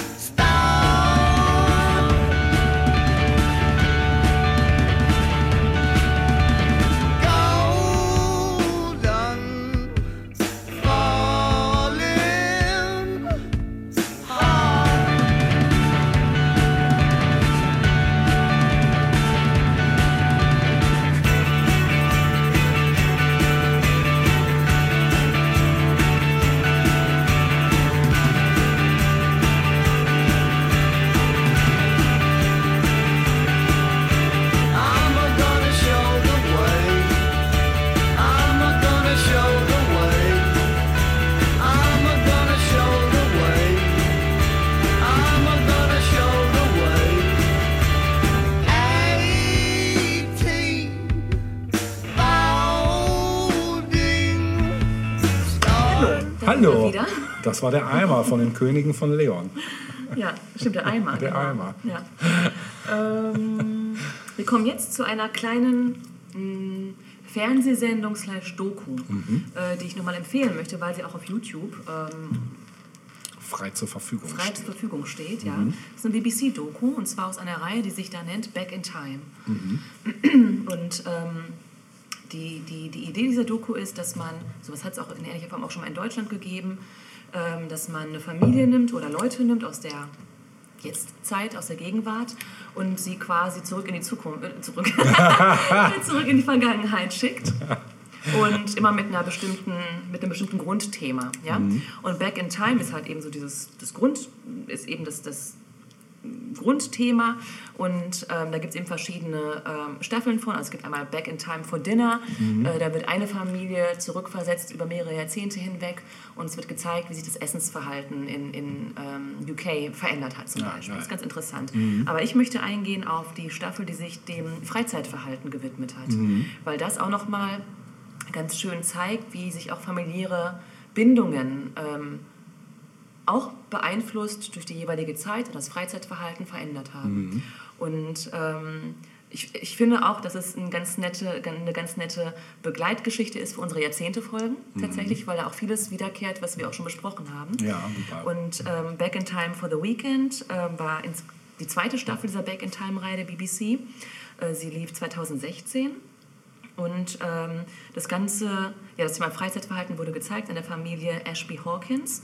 Das sind also Mutter und Vater und Tochter und Sohn. Tochter ist so im Teenageralter, Sohn, die Tochter ist so 16 etwa, 17, der Sohn 12 oder sowas. Ne? Und ähm, das sind insgesamt sechs Folgen. Es beginnt in den 50er Jahren und ähm, jede Woche beinhaltet ein Jahrzehnt. Ähm, das ganze Projekt wird begleitet, und das ist dann wieder die BBC, die dahinter steckt, durch eine Historikerin, die ähm, Input gibt und nochmal aus einer äh, historischen Sicht erklärt, warum das so war oder was genau typisch für, für dieses Jahrzehnt gewesen ist. Ähm, sie fügt außerdem noch immer eine ähm, Langzeitbefragung an, die es in der Zeit zwischen den 50ern und 1999 in England gegeben hat oder in Großbritannien. Äh, Diese Langzeitbefragung hat die Regierung damals in Auftrag gegeben oder durchgeführt äh, mit der Frage nach den Ausgaben im Freizeitbereich sodass dann quasi immer ein Input gegeben werden konnte und gesagt wurde, okay, 1958 ähm, haben die Leute so und so viel Geld für das und das ausgegeben oder besonders viel Geld für das und das oder in den 80ern für Computerspiele oder sowas. Ne? Also dass man auch anhand dieser Langzeitbefragung sehen konnte, wie sich so äh, das Freizeitverhalten verändert hat in England. Und ähm, naja, was für England gilt, gilt eben auch für viele Teile Europas. Ne? Ähm, das, das wissen wir ja auch. Ähm, schön ist, dass die Familie in ein Haus kommt, das ähm, immer nach dem Jahrzehnt jeweils umdekoriert wird und wirklich total originalgetreu dargestellt ist. Ähm, ja, und es stellt sich dann so die Frage, wie, vertreibt sich, wie vertreiben sich die Mitglieder äh, die Zeit? Ne? Denn das ist ja das, was Freizeitverhalten letztlich äh, als Intention quasi hat. Ja. Ne? Und äh, sie kommen eben in den 50er Jahren in dieses Haus und es gibt halt ein Wohnzimmer und da steht halt ein Klavier und mehr ist da halt nicht an Entertainment an. Das ist doch schon Also, genug Entertainment. Bitte was? Das ist doch schon genug Wenn man Entertainment. denn spielen kann. Ja, Ne? lernt man's. Aber damals konnten das vielleicht auch einfach mehr Leute. Ja, wahrscheinlich. Könnte ich mir denken. Ja. Ne? Aber Radio war da noch nicht. Also erst im Verlauf der, acht- äh, der 50er Jahre kriegen sie dann eben auch ein Radio und das ist dann Mhm. schon voll das Highlight und so. Ne? Ähm, was aber auch offensichtlich wird, dass insbesondere in den 50er und 60er Jahren ähm, die Rollenverteilungen noch sehr rigide waren. Mhm. Also Mutter und Tochter äh, haben praktisch keine Freizeit, weil sie sich ausschließlich in der Küche aufhalten. Ne? ähm, weil sie einfach ganz, ganz viel mit der Hand machen mussten, manuell betrieben werden musste und es auch einfach, das gab es einfach nicht. Also, ähm, dass du, das gab es einfach nicht. Also, ne, das, das Leben spielte sich im Haus oder im Garten ab. Und der Vater wiederum, witzig ist, dass die Familie selbst in der heutigen Zeit, da ist die Mutter die Brötchenverdienerin und der Vater ist äh, Hausmann. Ah, ne? Und äh, in der Zeit, in der sie zurückgehen, das ist eben komplett umgekehrt. Ne? Der Vater muss dann zur Arbeit und ähm, Genau, und, und ähm, in den 60er und 70er Jahren, als sich eben das Freizeitverhalten auch immer noch vor allem im Häuschenumfeld äh, dargestellt hat, ähm, ist eben auch interessant, wie die verschiedenen Familienmitglieder darauf reagieren, auch aus der heutigen Sicht. Also der Sohn dachte ihm, wie toll es ist, mehr Zeit mit der Familie zu verbringen, auch mal Spiele zu spielen oder ähm, auch gemeinsame Fahrradtouren zu unternehmen oder so. Oder ähm, der Junge beispielsweise kommt dann mit Pfadfindern in Berührung und verbringt seine Freizeit äh, in der Natur, was er eben sonst auch nicht so kennt. Also seine Befürchtung war es gewesen vor diesem Projekt, dass er all seine Computerspiele vermissen würde und das Handy und so. Ne? Und ähm, auch schön ist die, die Teenager-Tochter, die dann so im Laufe der 60er Jahre endlich sowas wie Jugendkultur kennenlernt und auch endlich raus darf. Ne?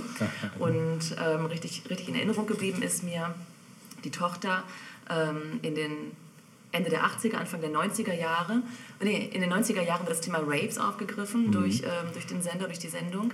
Und die Tochter ist mit 16 Jahren noch zu jung, um einen Rave oder eine Disco zu besuchen in England. Aber da, da bringen die Produzenten dieser Serie quasi einen Rave zu ihr nach Hause. Ach, und sie ist völlig angetan und sagt, das ist so toll. Äh, meine Generation hängt nur noch am Telefon. Wir machen nichts mehr, außer uns irgendwie am Telefon auszutauschen, anstatt irgendwie rauszugehen und was zu erleben. Ähm, ja, aber es ist schon, schon interessant zu sehen, wie die Familie vor allem in den 70er Jahren sehr nah beieinander ist und die Freizeit miteinander verbringt und wie das aber mit Beginn der Technisierung im Freizeitbereich ab den 80er Jahren immer weiter auseinanderdriftet. Mal, wie meinst du, wie das jetzt gerade ist? Genau, ja. Also sie landen ja, das ist ja eine aktuelle Serie ne, von 2016, Ah, ja. also sie kennen ja die, die Realität, wie sie heute ist. Ähm, ist, schon, ist schon ganz krass irgendwie. Jetzt haben wir bedingt durch die Pandemie noch mal krasser eigentlich. Ja, ich heutzutage, ne? Genau. Also, wa- was so Technisierung betrifft und ja, so ja, weiter. Ja, genau. nur noch eigentlich irgendwo dranhängen, Ja, permanent. Genau, ja, ja. Sei, es, sei es in der Freizeit oder auch beruflich oder schulisch gesehen. Ne? Genau. Genau. Hast du gewusst, dass äh, das ständige Starren auf Bildschirme Kurzsichtigkeit fördert? Ah, das erklärt ja so einiges. Also man sollte, Tipp, immer ausreichend in die Ferne blicken, um auch den Blick in die Ferne zu schulen. Warum in der Ferne schweifen, wenn das Gute liegt so nah? Bitte in die Ferne schweifen, das Gute liegt nicht so nah. Ja. Muss doch nur das Glück ergreifen, denn das Glück ist immer da. Ach, das kenne ich nicht. Ist das so quasi das, was immer untergeht, wenn man... Ähm, Das ist, ähm, habe ich das noch nie erwähnt in der Folge? Irgendwie kommt- habe ich gerade Nee. ein Déjà-vu. Nee. Okay, ich dachte. Also das habe ich damals, als ich meinen Testtag in der Waldorfschule mitgemacht habe. Und da gibt es ein Fach namens Eurythmie, wo ja, man ich weiß. einen Aber also als ein Testtag. Ja, ich habe mal ge gecheckt, wie da so der Unterricht Ob du das geil findest. Genau, und das, äh, da standen wir da und hatten so einen Flumi und haben den immer von rechts nach links auftrumpfen lassen und haben diesen Spruch dazu äh, im Takt des auftrumpfenden Flumis äh, gesprochen. Mhm. Warum in der Ferne schweifen, wenn das Gute liegt so nah? Ja, genau. Und seitdem, Seitdem hat das der- hat er sich Das eingebrannt, ist dein ja. persönliches Mantra. Ja, das muss ich mal öfters mal wieder, damit es dann auch vielleicht mal sich bewahrheitet. Sitzt, genau. genau. Ja, zurück zu Back in Time. Mhm. Ähm, wie gesagt, alle Folgen auf YouTube zu sehen, verlinken wir natürlich, finde ich echt äh, schön. Gerade auch für Leute, die sich dafür so grundsätzlich interessieren, Mhm. was so historische Rückblicke betrifft. Und wie gesagt, wo BBC äh, draufsteht, steckt auch Qualität drin, das wissen wir ja Das inzwischen. ist richtig. Genau. Ähm, ich hätte noch einen kleinen musikalischen Input. So. Ja, auf den freue ich mich auch schon. den wollte ich nicht untergehen lassen, egal wie, wie spät es jetzt schon ist. Das ist egal. Ähm, es gibt ja einige Songs, wo Vater, Mutter oder so besungen werden. Ja. Und ähm, es gibt ja dieses eine Lied, äh, im Original möchte ich es nicht spielen, sondern als mh, Fusionsstück sozusagen. Ja. Ähm, es geht um das Lied Papa Was a Rolling Stone, aber in der George Michael-Version. Geil, dass es schon wieder ist. Hast du es auch dabei? Ich wollte das auch spielen. In ja. welcher In der Version? Wars Not Wars Version. Ach so. Also ich war zuerst äh, angetan oder versucht, weil ich die Temptations super finde, Ja, das in der, in der Version zu spielen. Ja. Wobei das nicht mal von denen im Original ist, glaube ich. Nee, Das ist es glaube ich auch nicht. Aber Genau, kurz- das ist so die mitbekannteste, glaube ich. Ist ne? die bekannteste, genau. Aber ähm, Geil, die George Michael Version ist auch geil. genau, seine Fusion zwischen Killer und Papa Was a Rolling Ja, Stone. geil. Das Ding gibt es, glaube ich, aber auch nur in der Live-Version. Ist 93 erschienen. Ja. Und ja, der große George Michael. Fett. Fett. Ja. Den haben wir jetzt. Ja, nice.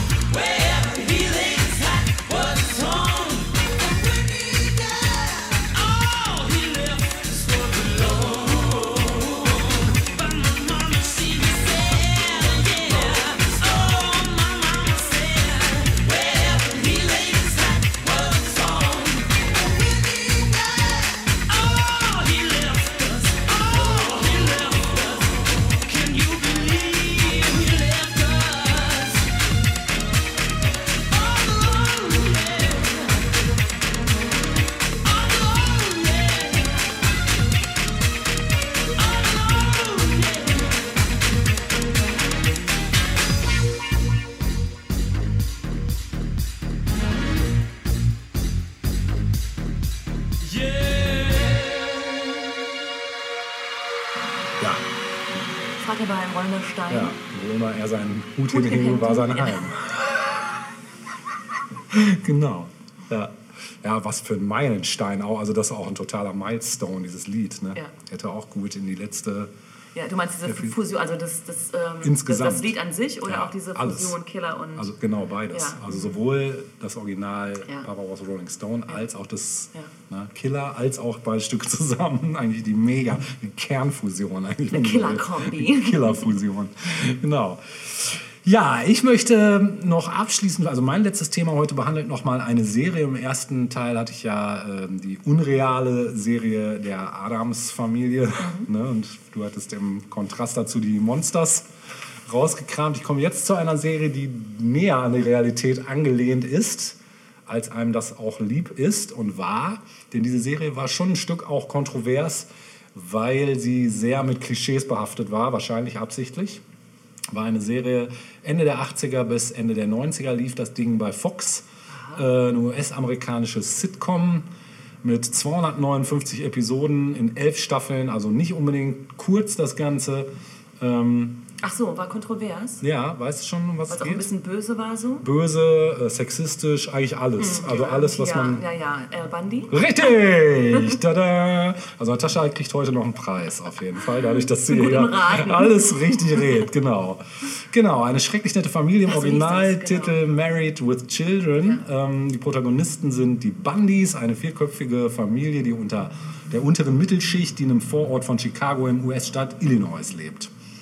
In Deutschland lief die Serie von 92 bis 96 zunächst auf RTL. Die letzten 51 Folgen wurden dann im Oktober 96 bis Dezember 97 bei ProSieben ausgestrahlt. Ja, genau. Und die Serie folgt dem Alltagsleben der Bundys. Ich komme gleich noch auf die Protagonisten. Al Bundy ist ein ehemaliger Highschool-Footballspieler, der sein Leben lang davon zehrt, auf der Polk High School in einem einzigen Spiel vier Touchdowns erzielt zu haben. Und seit seiner Heirat gezwungen ist, den Familienunterhalt als Damenschuhverkäufer zu verdienen. Und seine stets arbeitsunwillige Frau Peggy ist bekannt für ihr hochtupiertes rotes Haar, kitschig trashige Kleidung und ihre starke Abneigung gegenüber dem eigenen Haushalt. Und schließlich die gemeinsamen Kinder Kelly, ihre stets begriffsstutzige und promiske Tochter und Bud, der durchaus intelligente, aber bei Mädchen stets erfolglose jüngste Spross der Familie. Ja, das Ganze konzentriert sich so äh, kammerspielartig eigentlich mehr oder weniger äh, um das Sofa im Wohnzimmer der Familie Bundy. Das ist wirklich krass, mit wie wenig Mitteln diese Serie auskommt, weil es wirklich eigentlich nur dort spielt. Also das hätte man genauso gut auf der Bühne äh, präsentieren können, wäre kein Problem gewesen. War es vielleicht auch, oder? Wenn es eine Sitcom war, war es ja, es war ja eine Sitcom. Ja, Dann ist ja. auch äh, produziert Das worden. ist äh, möglich. Es ging jetzt hier aus meiner Recherche nicht hervor, Er saß ja doch immer mit der Hand äh, in seiner Hose, oder? ja, er hatte die immer so im Hosenbund genau. gerne stecken, genau. Das ist Ähm, aber auch manchmal bequem, so. Einfach immer so ein bisschen den Hosenbund zu lockern. Ja, stimmt. Mal den Gürtel nicht so eng zu Ja. schnallen, sondern lieber weiter, genau. Ja, genau. Mehr oder weniger gesehene Gäste im Haus sind die Nachbarin Marcy Rhodes. Ähm, eine gut verdienende Bankangestellte mit feministischen bis männerhassenden Ansichten, sowie ihr erster und späterer zweiter Ehemann Steve bzw. Jefferson. Genau, und obwohl äh, eine schrecklich nette Familie von Anfang an sehr hohe Einschaltquoten erzielen konnte und dem Sender Fox zum lang ersehnten Durchbruch in der Fernsehlandschaft verhalf, war die Serie äh, doch stets ziemlich umstritten. Aufgrund ihres gelegentlichen derben Humors und den stereotypen Geschlechterklischees. Ähm, so zum Beispiel das blonde Dummchen mit den wechselnden Männerbekanntschaften oder die flachbrüstige feministische Nachbarin, die mit einem devoten Ehemann verheiratet ist, so nur mal so zwei Dinge kurz anzureißen, führte die Sitcom zu weit verbreiteten Boykottaufrufen, unter anderem durch die Hausfrau Terry Raccolta aus Michigan, die Ende der 80er Jahre durch ihre Proteste in den USA sehr großes Medieninteresse auf sich zog. Meist jedoch vergebens, denn die schlechte Presse sorgte für eine noch größere Popularität unter den Zuschauern. Das Ganze wurde sogar mehr oder weniger in, einer Folge in eine Folge verwandelt. In Episode 192 ähm, wird das Leben der Bundys in eine sehr erfolgreiche TV-Serie verwandelt. Und diese wird dann allerdings nach kurzem abgesetzt, weil sie einer Frau in Michigan nicht gefallen habe. Ja, jetzt kurz zu den Hauptprotagonisten. Also Al habe ich ja gerade schon erwähnt. Das vermeintliche Oberhaupt der Familie ist ein ehemals erfolgreicher Footballspieler äh, an der fiktiven Polk High School in Chicago. Und ähm, auf der Position des Fullback mit der Nummer 33 spielend erzielte er einst eben vier Touchdowns. Eine Geschichte, die er in vielen Folgen der Serie erzählt. Äh, zudem gewann er mit Pokes, Pokhai die Chicagoer Stadtmeisterschaft von 66 nach einer ungeschlagenen Saison und war dabei, mit einem Sportstipendium an einem College zu studieren. Bis er Peggy Wanker kennenlernte. Allein der Nachname ist schon priceless. Mit der er dann ein Kind zeugte, in Klammern das mehrfach benutzte Kondom platzte und die er heiratete. Darauf sah er sich gezwungen, seinen Ferienjob als Damenschuhverkäufer in Gary's Shoes und Accessories zum Hauptberuf zu machen. Deswegen betrachtet Al sowohl Peck, der er auch regelmäßig den Tod oder andere Unannehmlichkeiten an den Hals wünscht, auch seine beiden Kinder Kelly und Bud als größtes Übel seines Lebens. Eine Ansicht, die er der eigens publizierten Lebensweisheit Heirate nie zugrunde legt. Hm. Kleine Freunden wie sein Dodge, das ist ein Auto, sein Tittenmagazin, sein Klo, äh, Bier, Bowling, ein saftiges Steak oder der Besuch der lokalen Nacktbar ähm, halten dabei seinen Lebenswillen so weit aufrecht, dass er keinen Suizid begeht. Auch das Beleidigen dicker Kunden im Schuhladen bereitet ihm Freude. Ich verkaufe Schuhe nicht des Geldes wegen, ich bin hier, um dicke Frauen zu foltern. Elle fühlt sich zu schönen Frauen hingezogen und wird oft von diesen regelrecht paralysiert, sodass er sprachlos wird. Dennoch betrügt Elle seine Frauen nie. Im Gegenteil, Begegnungen dieser Art steigern das sexuelle Verlangen nach seiner Frau, obwohl er den Sex mit Peggy verabscheut. Die Familie wohnt in einem vergleichsweise respektablen Haus, äh, das nicht, das nicht zu das nicht recht zu einem ja, ständig am Existenzminimum dahin lebenden Schuhverkäufer passen will. Er ist auch so, um jetzt mal noch mal so auf die, den Kern von ihm zu kommen, er ist so ein bisschen bis zur Lächerlichkeit patriotischer, also Lächerlichkeit stilisierter, patriotischer US-Amerikaner, der einen Schrottreifen 74er Dodge äh, Dart Sport fährt, mh, den er, der aus Geldmangel nie gewaschen und gewartet wird der jedoch über japanische Autos lästert, die Franzosen hasst und wieder jede Vernunft an altmodischen Werten der Gesellschaft festhält. Er arbeitet für Mindestlohn, der es ihm gerade eben ermöglicht, seine Familie zu ernähren, nimmt dafür hohen Spott und Demütigungen sogar aus der eigenen Familie in Kauf. Andererseits ist er, wie auch seine Familie, keineswegs abgeneigt, geneigt, diese höheren Ideale zu vergessen, wenn es äh, um seinen eigenen Vorteil geht. So klaut er beispielsweise regelmäßig den Nachbarn Steve bzw. Jefferson und Marcy die Zeitungen oder das Benzin aus deren Mercedes. Die Versuche, sein Leben zu verbessern, sind dann stets von einer Pechsträhne gezeichnet und scheitern daher ausnahmslos. Auch sonst wird sein Leben in vielen Folgen dadurch erschwert, dass die Familie, äh, denn die Nachbarn, das Schicksal und der Beruf ihm böse zusetzen. Genau. Ähm,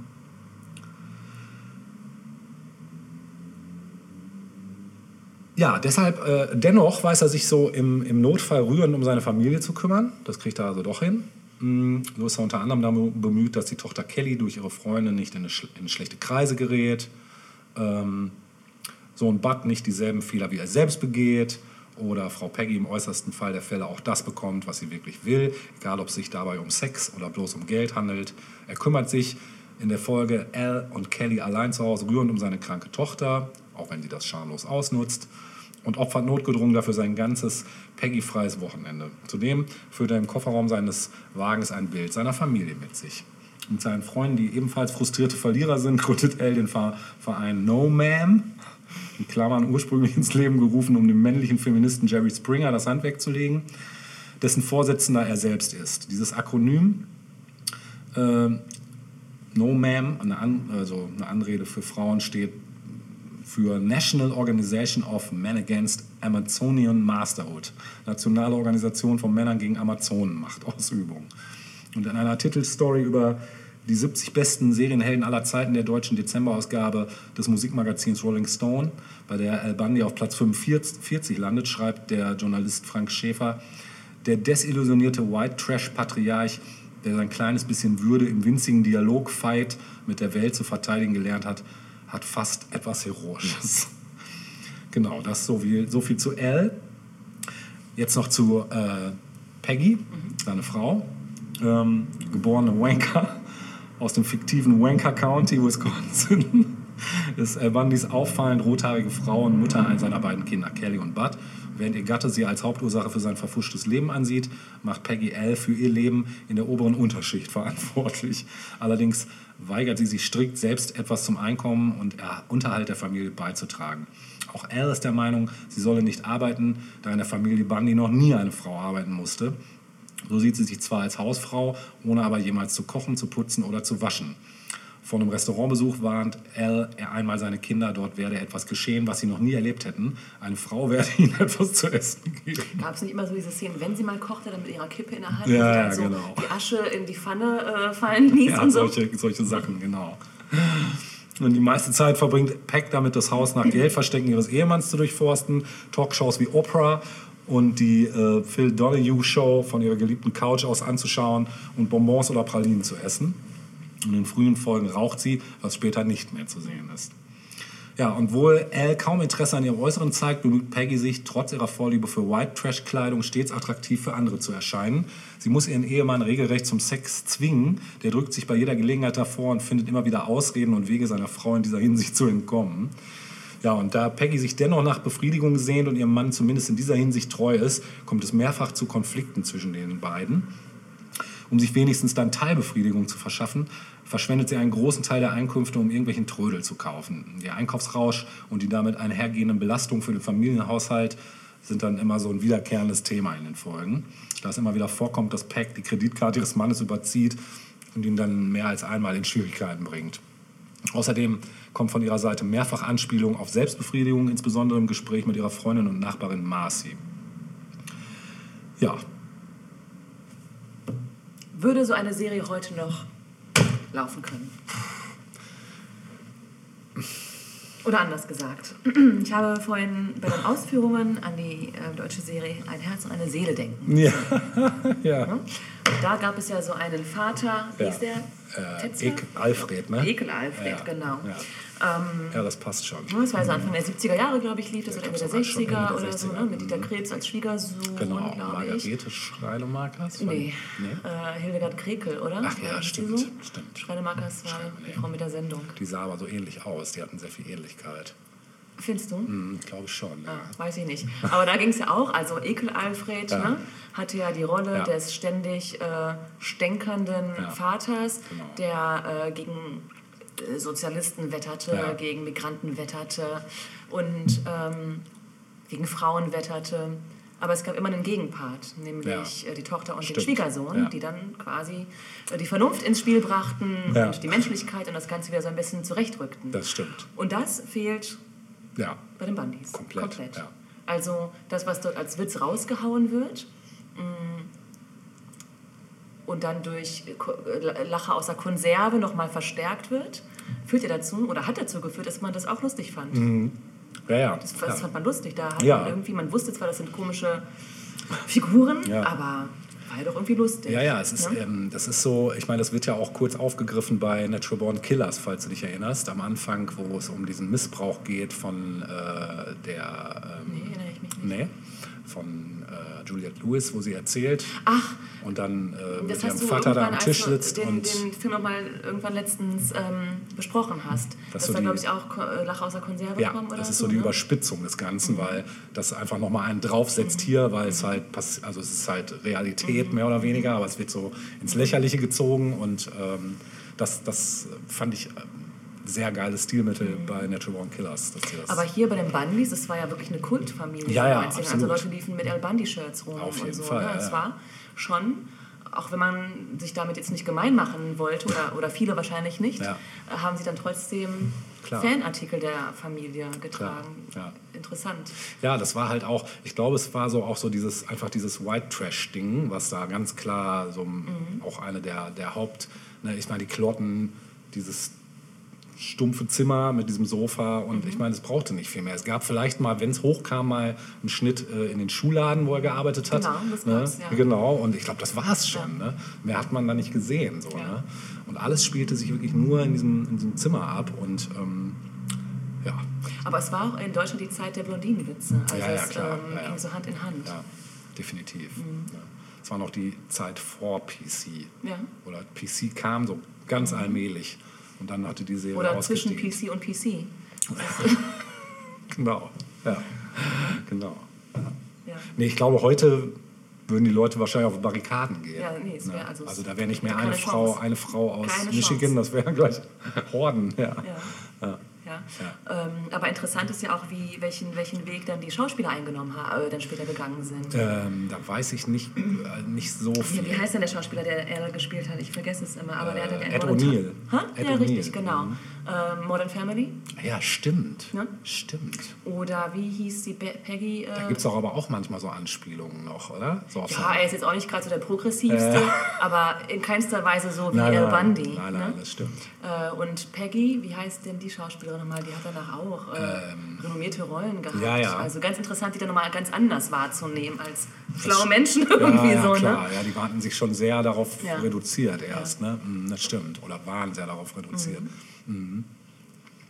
Ja, aber das dachte ich mir, müsste man in dem Zuge vielleicht auch mal erwähnen, weil dazu. Mhm. ne, das auch so ein Gassenhauer war damals, hatte so seine Phase halt einfach. Ne? Gut, dann würde ich jetzt äh, zum Ende, glaube Ja. ich, also wir haben ganz am Ende noch ein Stück, das du gerne spielen möchtest, Ja. ne? aber dazwischen würde ich noch schnell einen kleinen Film reinschieben, ähm, der mir auch noch eingefallen ist, weil der auch so diese familiären Konstellationen nochmal ganz schön darstellt. Parenthood, sagt ihr da was? Vom Namen, ja. Es gab dann äh, auch eine Serie, es gab Ja. sogar zwei Serienanläufe und eine Serie, ich habe es mir hier nochmal notiert, in der, also, äh, seit 2010 gab es sechs Staffeln einer Serie namens Parenthood, Ah, die okay. so ein bisschen äh, das Urthema des Filmes aufgegriffen hat, aber ich habe da nochmal gecheckt, also äh, die Namen sind alle ganz anders und auch die jeweiligen Biografien der Figuren auch. Äh, Parenthood ist eine Komödie ähm, von 1989, Ron Howard ist der Regisseur gewesen. Und in den Hauptrollen war wirklich so die ganze damalige Riege eigentlich, Steve Martin, Krass. äh, Diane Wiest, ähm, Jason Roberts, Mary Steenburgen, die wir nämlich auch schon hatten bei Gilbert Grape. Ja, kommt auch hier vor Rick Moranis, der damals auch Oh, einen ganz ja, schönen Run hatte. ja, ne? der hatte auch einen Run, Der. Liebling, ich habe die Kinder geschrumpft. Ja, zum Beispiel. Oder Spaceballs. Stimmt. Er war auch bei vielen Mel Brooks-Filmen hat er mitgespielt. Das stimmt, ja. Aber auch Martha Plimpton. Keanu Reeves Krass. und äh, Joaquin Phoenix in einer seiner frühen Rollen, äh, damals noch als Leaf Phoenix in Krass. den Credits vorhanden. Krass. Äh, Im Übrigen auch Fun Fact, der erste Joaquin Phoenix-Film, den ich gesehen habe. Abgefahren, Ja, das ist krass. Ja. ähm, also man sieht schon, es ist ein, ein Ensemble-Film. Ne? Und ähm, zu, kurz zur Entstehung des Filmes, ähm, vieles von dem, was da irgendwie an familiären Konstellationen ähm, gezeigt wird, hat ähm, oder basiert auf den familiären Erfahrungen des Regisseurs, des, der Autoren und der Produzenten. Dem ist so ein bisschen zusammengemischt. Und es geht um die Familie Buckman. Äh, da gibt es Großvater und Großmutter Buckman, Frank und Marilyn. Und ähm, die haben mehrere Kinder, unter anderem Gil Buckman, äh, gespielt von Steve Martin, der ist verheiratet mit Karen. Und die haben drei Kinder. Und bei denen stellt sich das Problem, dass der älteste Sohn Kevin, der ist also etwa zwölf Jahre alt, dass äh, die Schule anregt, dass er sich in Therapie begeben soll, Ja. weil er emotional ein bisschen instabil sei. und auch die kleineren Kinder sind auch irgendwie ein bisschen auffällig und Gil beginnt seine Fähigkeiten als Vater zu hinterfragen. Ah, krass. So, das ist so diese eine Story. Dann gibt es die ähm, Schwester von Gil, die ältere Schwester, Helen, gespielt von Diane Wiest. Die ist geschieden, war verheiratet mit einem Zahnarzt. Und äh, dieser äh, Vater hat aber null Interesse an seinen Kindern und sie lebt eben alleine äh, mit den zwei ähm, jugendlichen Kindern. Dann wir einmal Julie, gespielt von Martha Plimpton. Äh, die steht eigentlich kurz vorm Schulabschluss, hat einen Freund namens Todd, gespielt von Keanu Reeves in einer ultimativen Slacker-Rolle. einen, also ich finde, warum ich diesen Film, diesen Film empfehle, ist eben auch, weil da diese Schauspieler mitspielen, Mm, weil ja, es ein, klar, ein super. ganz runder Cast ist irgendwie. Ähm, Julie wird frühzeitig schwanger, sie heiratet, Todd zieht irgendwann in das Haus ein und er fährt auch nochmal so eine, ähm, so eine, so eine mh, Veränderung seiner Ursprungsrolle in diesem Film. Und der jüngere Sohn Gary, gespielt von ähm, Joaquin Phoenix, ist damals so circa 13, 14 Jahre alt, Ja. ist total ruhig und zurückgezogen, schleppt immer eine Papiertüte mit sich rum und die Mutter macht sich voll Sorgen, was da wohl drin sein könnte. Drogen, Alkohol, am Ende sind es Pornozeitschriften. ähm, und dann haben wir noch ähm, die jüngere Schwester der beiden, Susan. Ähm, die ist Lehrerin und verheiratet mit dem Wissenschaftler Nathan. Äh, die haben eine kleine Tochter Patty und die wird extremst gefördert. Also die ist noch nicht mal im Kindergarten und muss schon irgendwelche äh, Chemie, äh, hier Periodentabellen auswendig können und total krass. ja. Susan will eigentlich auch weitere Kinder, aber Nathan ist total fixiert darauf, Patty zu fördern und findet das auch total kontraproduktiv, jetzt auch ein weiteres Kind dazu zu holen, bevor nicht Patty ausreichend äh, Richtung Genie getrimmt wurde. Und dann haben wir noch einen, ähm, einen Bruder in dieser Familie Buckman, das ist Larry, das ist so das schwarze Schaf der Familie. Ähm, der versucht vergeblich reich zu werden und scheitert immer wieder und kommt irgendwann dann zurück ins Haus äh, seines Vaters, ähm, bringt seinen unehelichen Sohn mit mit dem Namen Cool. und stellt sich heraus, dass er sich vom Vater Geld leihen muss, weil er extrem hohe Spielschulden zurückzahlen muss oder er wird gekillt. Und ähm, es, ist, es ist eine Komödie, es ist eine Hollywood-Komödie auch, also es ist jetzt irgendwie nicht ein Royal Tenenbaums oder Gilbert Grape-Film, ne? aber nichtsdestotrotz auch sehenswert und wie gesagt, insbesondere durch ähm, die wirklich tolle Schauspielregie. Ja, klingt äh, super. markiert. Ja, das nochmal als so Direkt auch kleiner auf. Tipp am Rande. Geil. War auch im Übrigen für einen Oscar nominiert. Ähm, einige, einige Leute, also Diane Weiss als beste Nebendarstellerin. Ja. Und der Filmsong äh, von Randy Newman, I Love to See You Smile. Auch, das, ähm, auch der Song war auf der nominierten Liste. Cool. Ja, so viel dazu. Sehr schön. Ich brauche noch einen Rausschmeißer, musikalisch. Und ich dachte mir, ich bemühe mal wieder eine Band, die ich schon öfters bemüht habe. Eine meiner, Lieblingsba eine meiner Lieblingsbands, die, ähm, die jetzt lange nicht zu Ehren gekommen sind. Das, das, das könnten mal wieder zu Ehren kommen. Sie haben auch einen passenden Titel mit dem Namen We a Family. Und ich rede von meinen Freunden von den Flaming Lips, die sie mal wieder fusioniert haben. Diesmal mit niemand Geringerem als mit Miley Cyrus In dem Stück, in dem Stück. Genau. dann lass mal Hören wir hören. uns das jetzt an und sagen gleichzeitig schon Tschüss Adieu, und bis zum. au revoir. Also. also noch was? Bis, ähm, Arrivederci. ich sag mal auf Jugoslawisch. Do widzenia. Ciao. Okay, Mehr gibt's da nicht. ich wollte das gerade repeaten, aber ich kann, mir geht's nicht so leicht von der Zunge gerade. Okay, dann macht's gut und bis, Bis zum bald. Bis zum nächsten Mal. Tschüss.